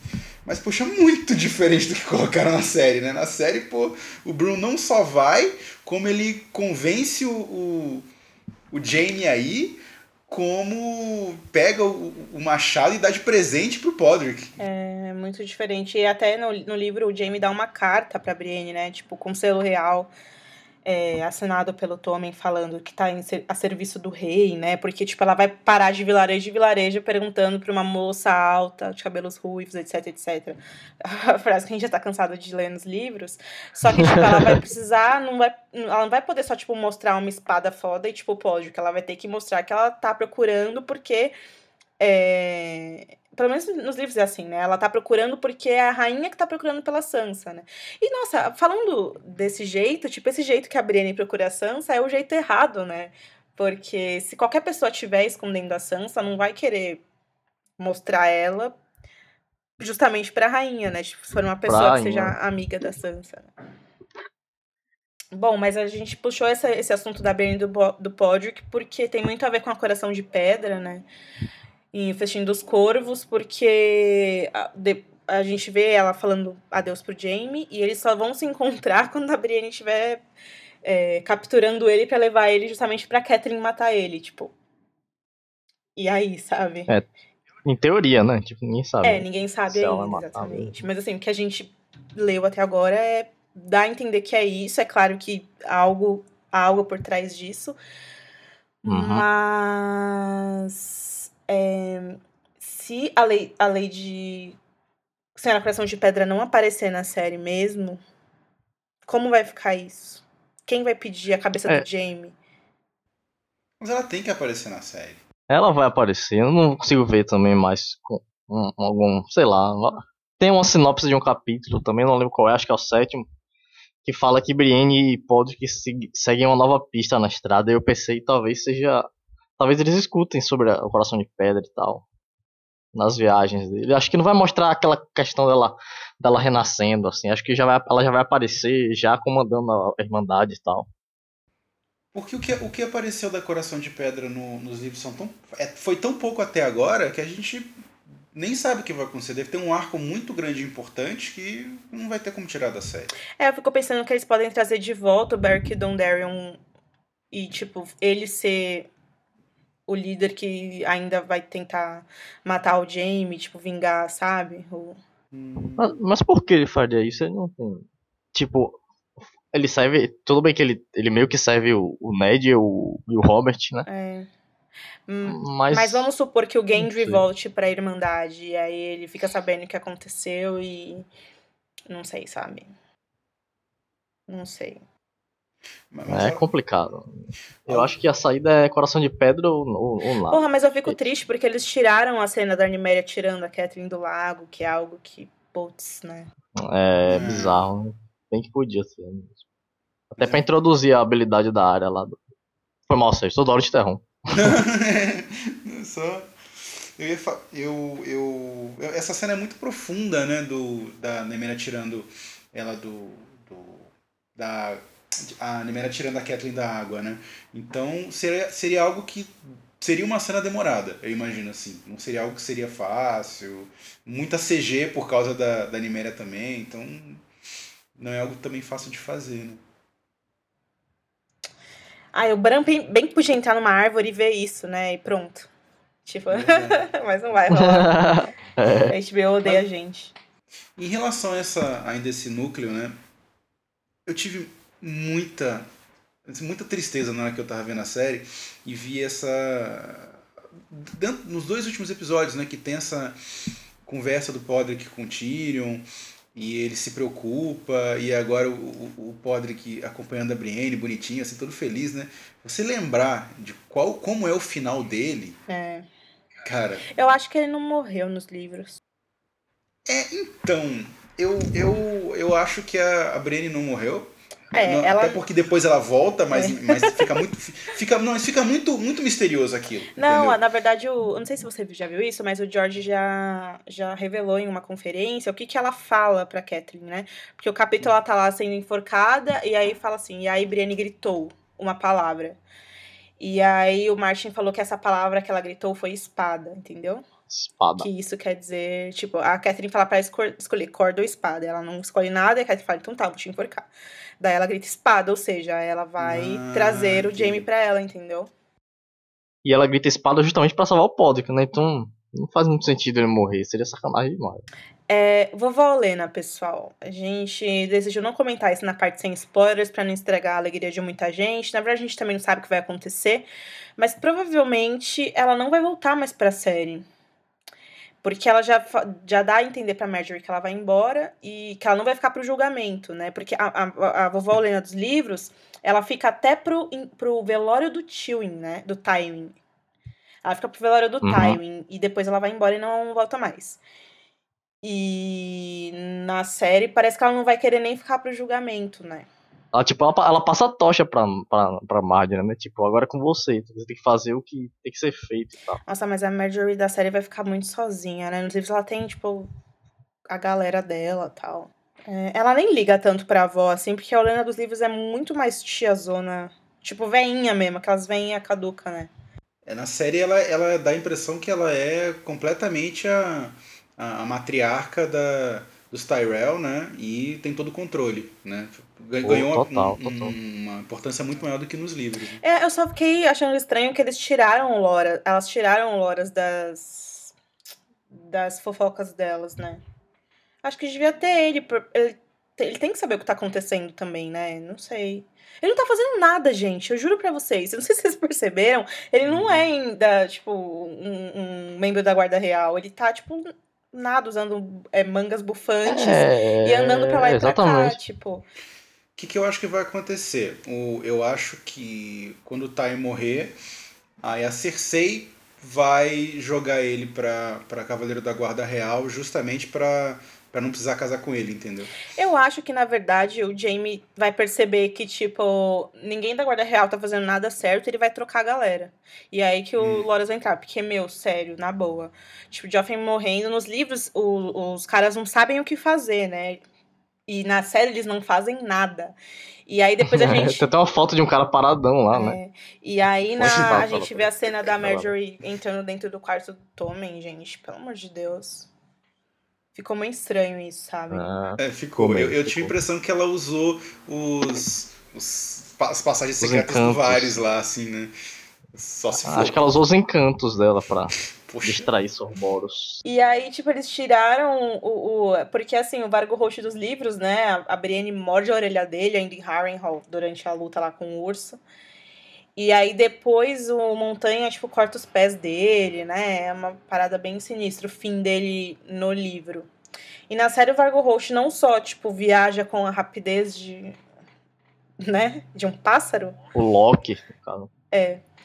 Como ele é outro personagem, que agora ele tá na muralha e, tipo, o que, que, que que vai acontecer com ele, né? Eu, eu fico muito pensando, o que, que vai acontecer com os, os amotinados, com ele? Quem vai ganhar isso? Será que. Putz, não sei o que pensar, sabe? É, tem muita gente que acha que ele vai ouvir o Bran falar que o Rickon tá solto por aí também, ele vai atrás do Rickon. E é assim que o Rickon e a Usha vão voltar pra série. Não, eu acho que vai ser agora na Fortaleza do, do, do, do, do Craster, ele vai se, se revelar, tentar atrair, vai rolar a batalhinha lá, né? E acaba, assim. Eu acho que ele morre agora. É, eu acho também. Eu acho mais provável isso. Cara, a única coisa que eu imagino é alguém vai soltar os lobos e a lobarada vai comer geral e, tipo, fim. Tomara, né? Tomara. Aí o João abraça o Bran e fala, vai lá, cara, a gente se vê em breve. E o Bran fala, tá bom, irmão. Aí, tipo, pronto, acabou. Pô, eu acharia bem legal isso. Eu acharia bem legal. A primeira vez que a gente ia ver os, os do- dois irmãos se encontrando assim, né? Starks mesmo. É, então. Ia ser legal. Mas eu acho que não vai acontecer. Eu acho que vai ser por um triz assim, mas eles não, não vão. Não vão se encontrar. Último tópico. Dani, porque o que acontece é o seguinte, a Dani, ela tá no último capítulo dela agora no é, Tormenta de Espadas. Que ela decide ficar e reinar em Meereen e tal, e depois já é a Dança dos Dragões, gente. E aí? Então, mas o, o- a gente tinha, o pessoal tinha comentado aqui que a batalha foi muito rápida de Meereen e não, e não, é, não mostrou muito, né? E até mencionei, no- nos livros não mostra a batalha de Meereen. É, já chega, assim, num capítulo, ah, vai ser muito difícil. No outro capítulo eles já estão dentro e fica postando alguns detalhes, alguns flashbacks de como foi a batalha. Mas a questão é que já teve uma batalha de Astapor, já teve uma batalha de Yukai. Mirin, a questão não é conquistar, a questão é manter. É, É, to Porque é toda nesse- estratégia política. nesse capítulo que é o Dani 5, ela já fica sabendo que um açougueiro já invadiu e um Kai já tá falando que tá amando dela lá e já tá fudendo tudo o negócio tudo de novo, entendeu? Então, é bem por aí mesmo. É, Eu fico só pensando, tipo, que. É, é, ainda bem que eles cresceram os dragões, porque eles estão. Os dragões já dança mesmo, né? O tamanho deles. E eu fico pensando que vai precisar mostrar muito mais os dragões, cara. E que a série vai precisar mostrar muitas coisas, assim, se eles já estão chegando na dança, sabe? Tipo, da estrutura da cidade, como funciona, as arenas de luta, as pessoas. Será que eles vão fazer isso? É, eu acho que essa parada de Daenerys, acho que no- na terceira temporada vai até o casamento dela, talvez, né? Porque já apareceu o Isdar ali, já apareceu, né? Apareceu o Rizdar. Eles estão chamando ele de Lenny Mo Kravitz. E eu acho que vai ser bem assim, ela vai casar com ele, daí vai falar, venha meu amor pra cama, ela, peraí que eu já, que eu já volto, vou só ali rapidinho, daí ela vai, tipo, na cama do Dario e, tipo, uh! E aí vai acabar a temporada assim, sabe, tipo... Agora já, a terceira temporada. A temporada de Ah. agora, a quarta temporada? Acho que sim. ou Não, então vai acabar. para. Não, ou, então, de- ou então deve acabar na, na, na cena do dragão, que a gente já sabe que vai ser nessa temporada, né? Do dragão matando a guria lá. Que é o primeiro capítulo dela no dança. Né? Ah, Tal- sim. talvez sim, acabe sim. assim. Talvez acabe assim.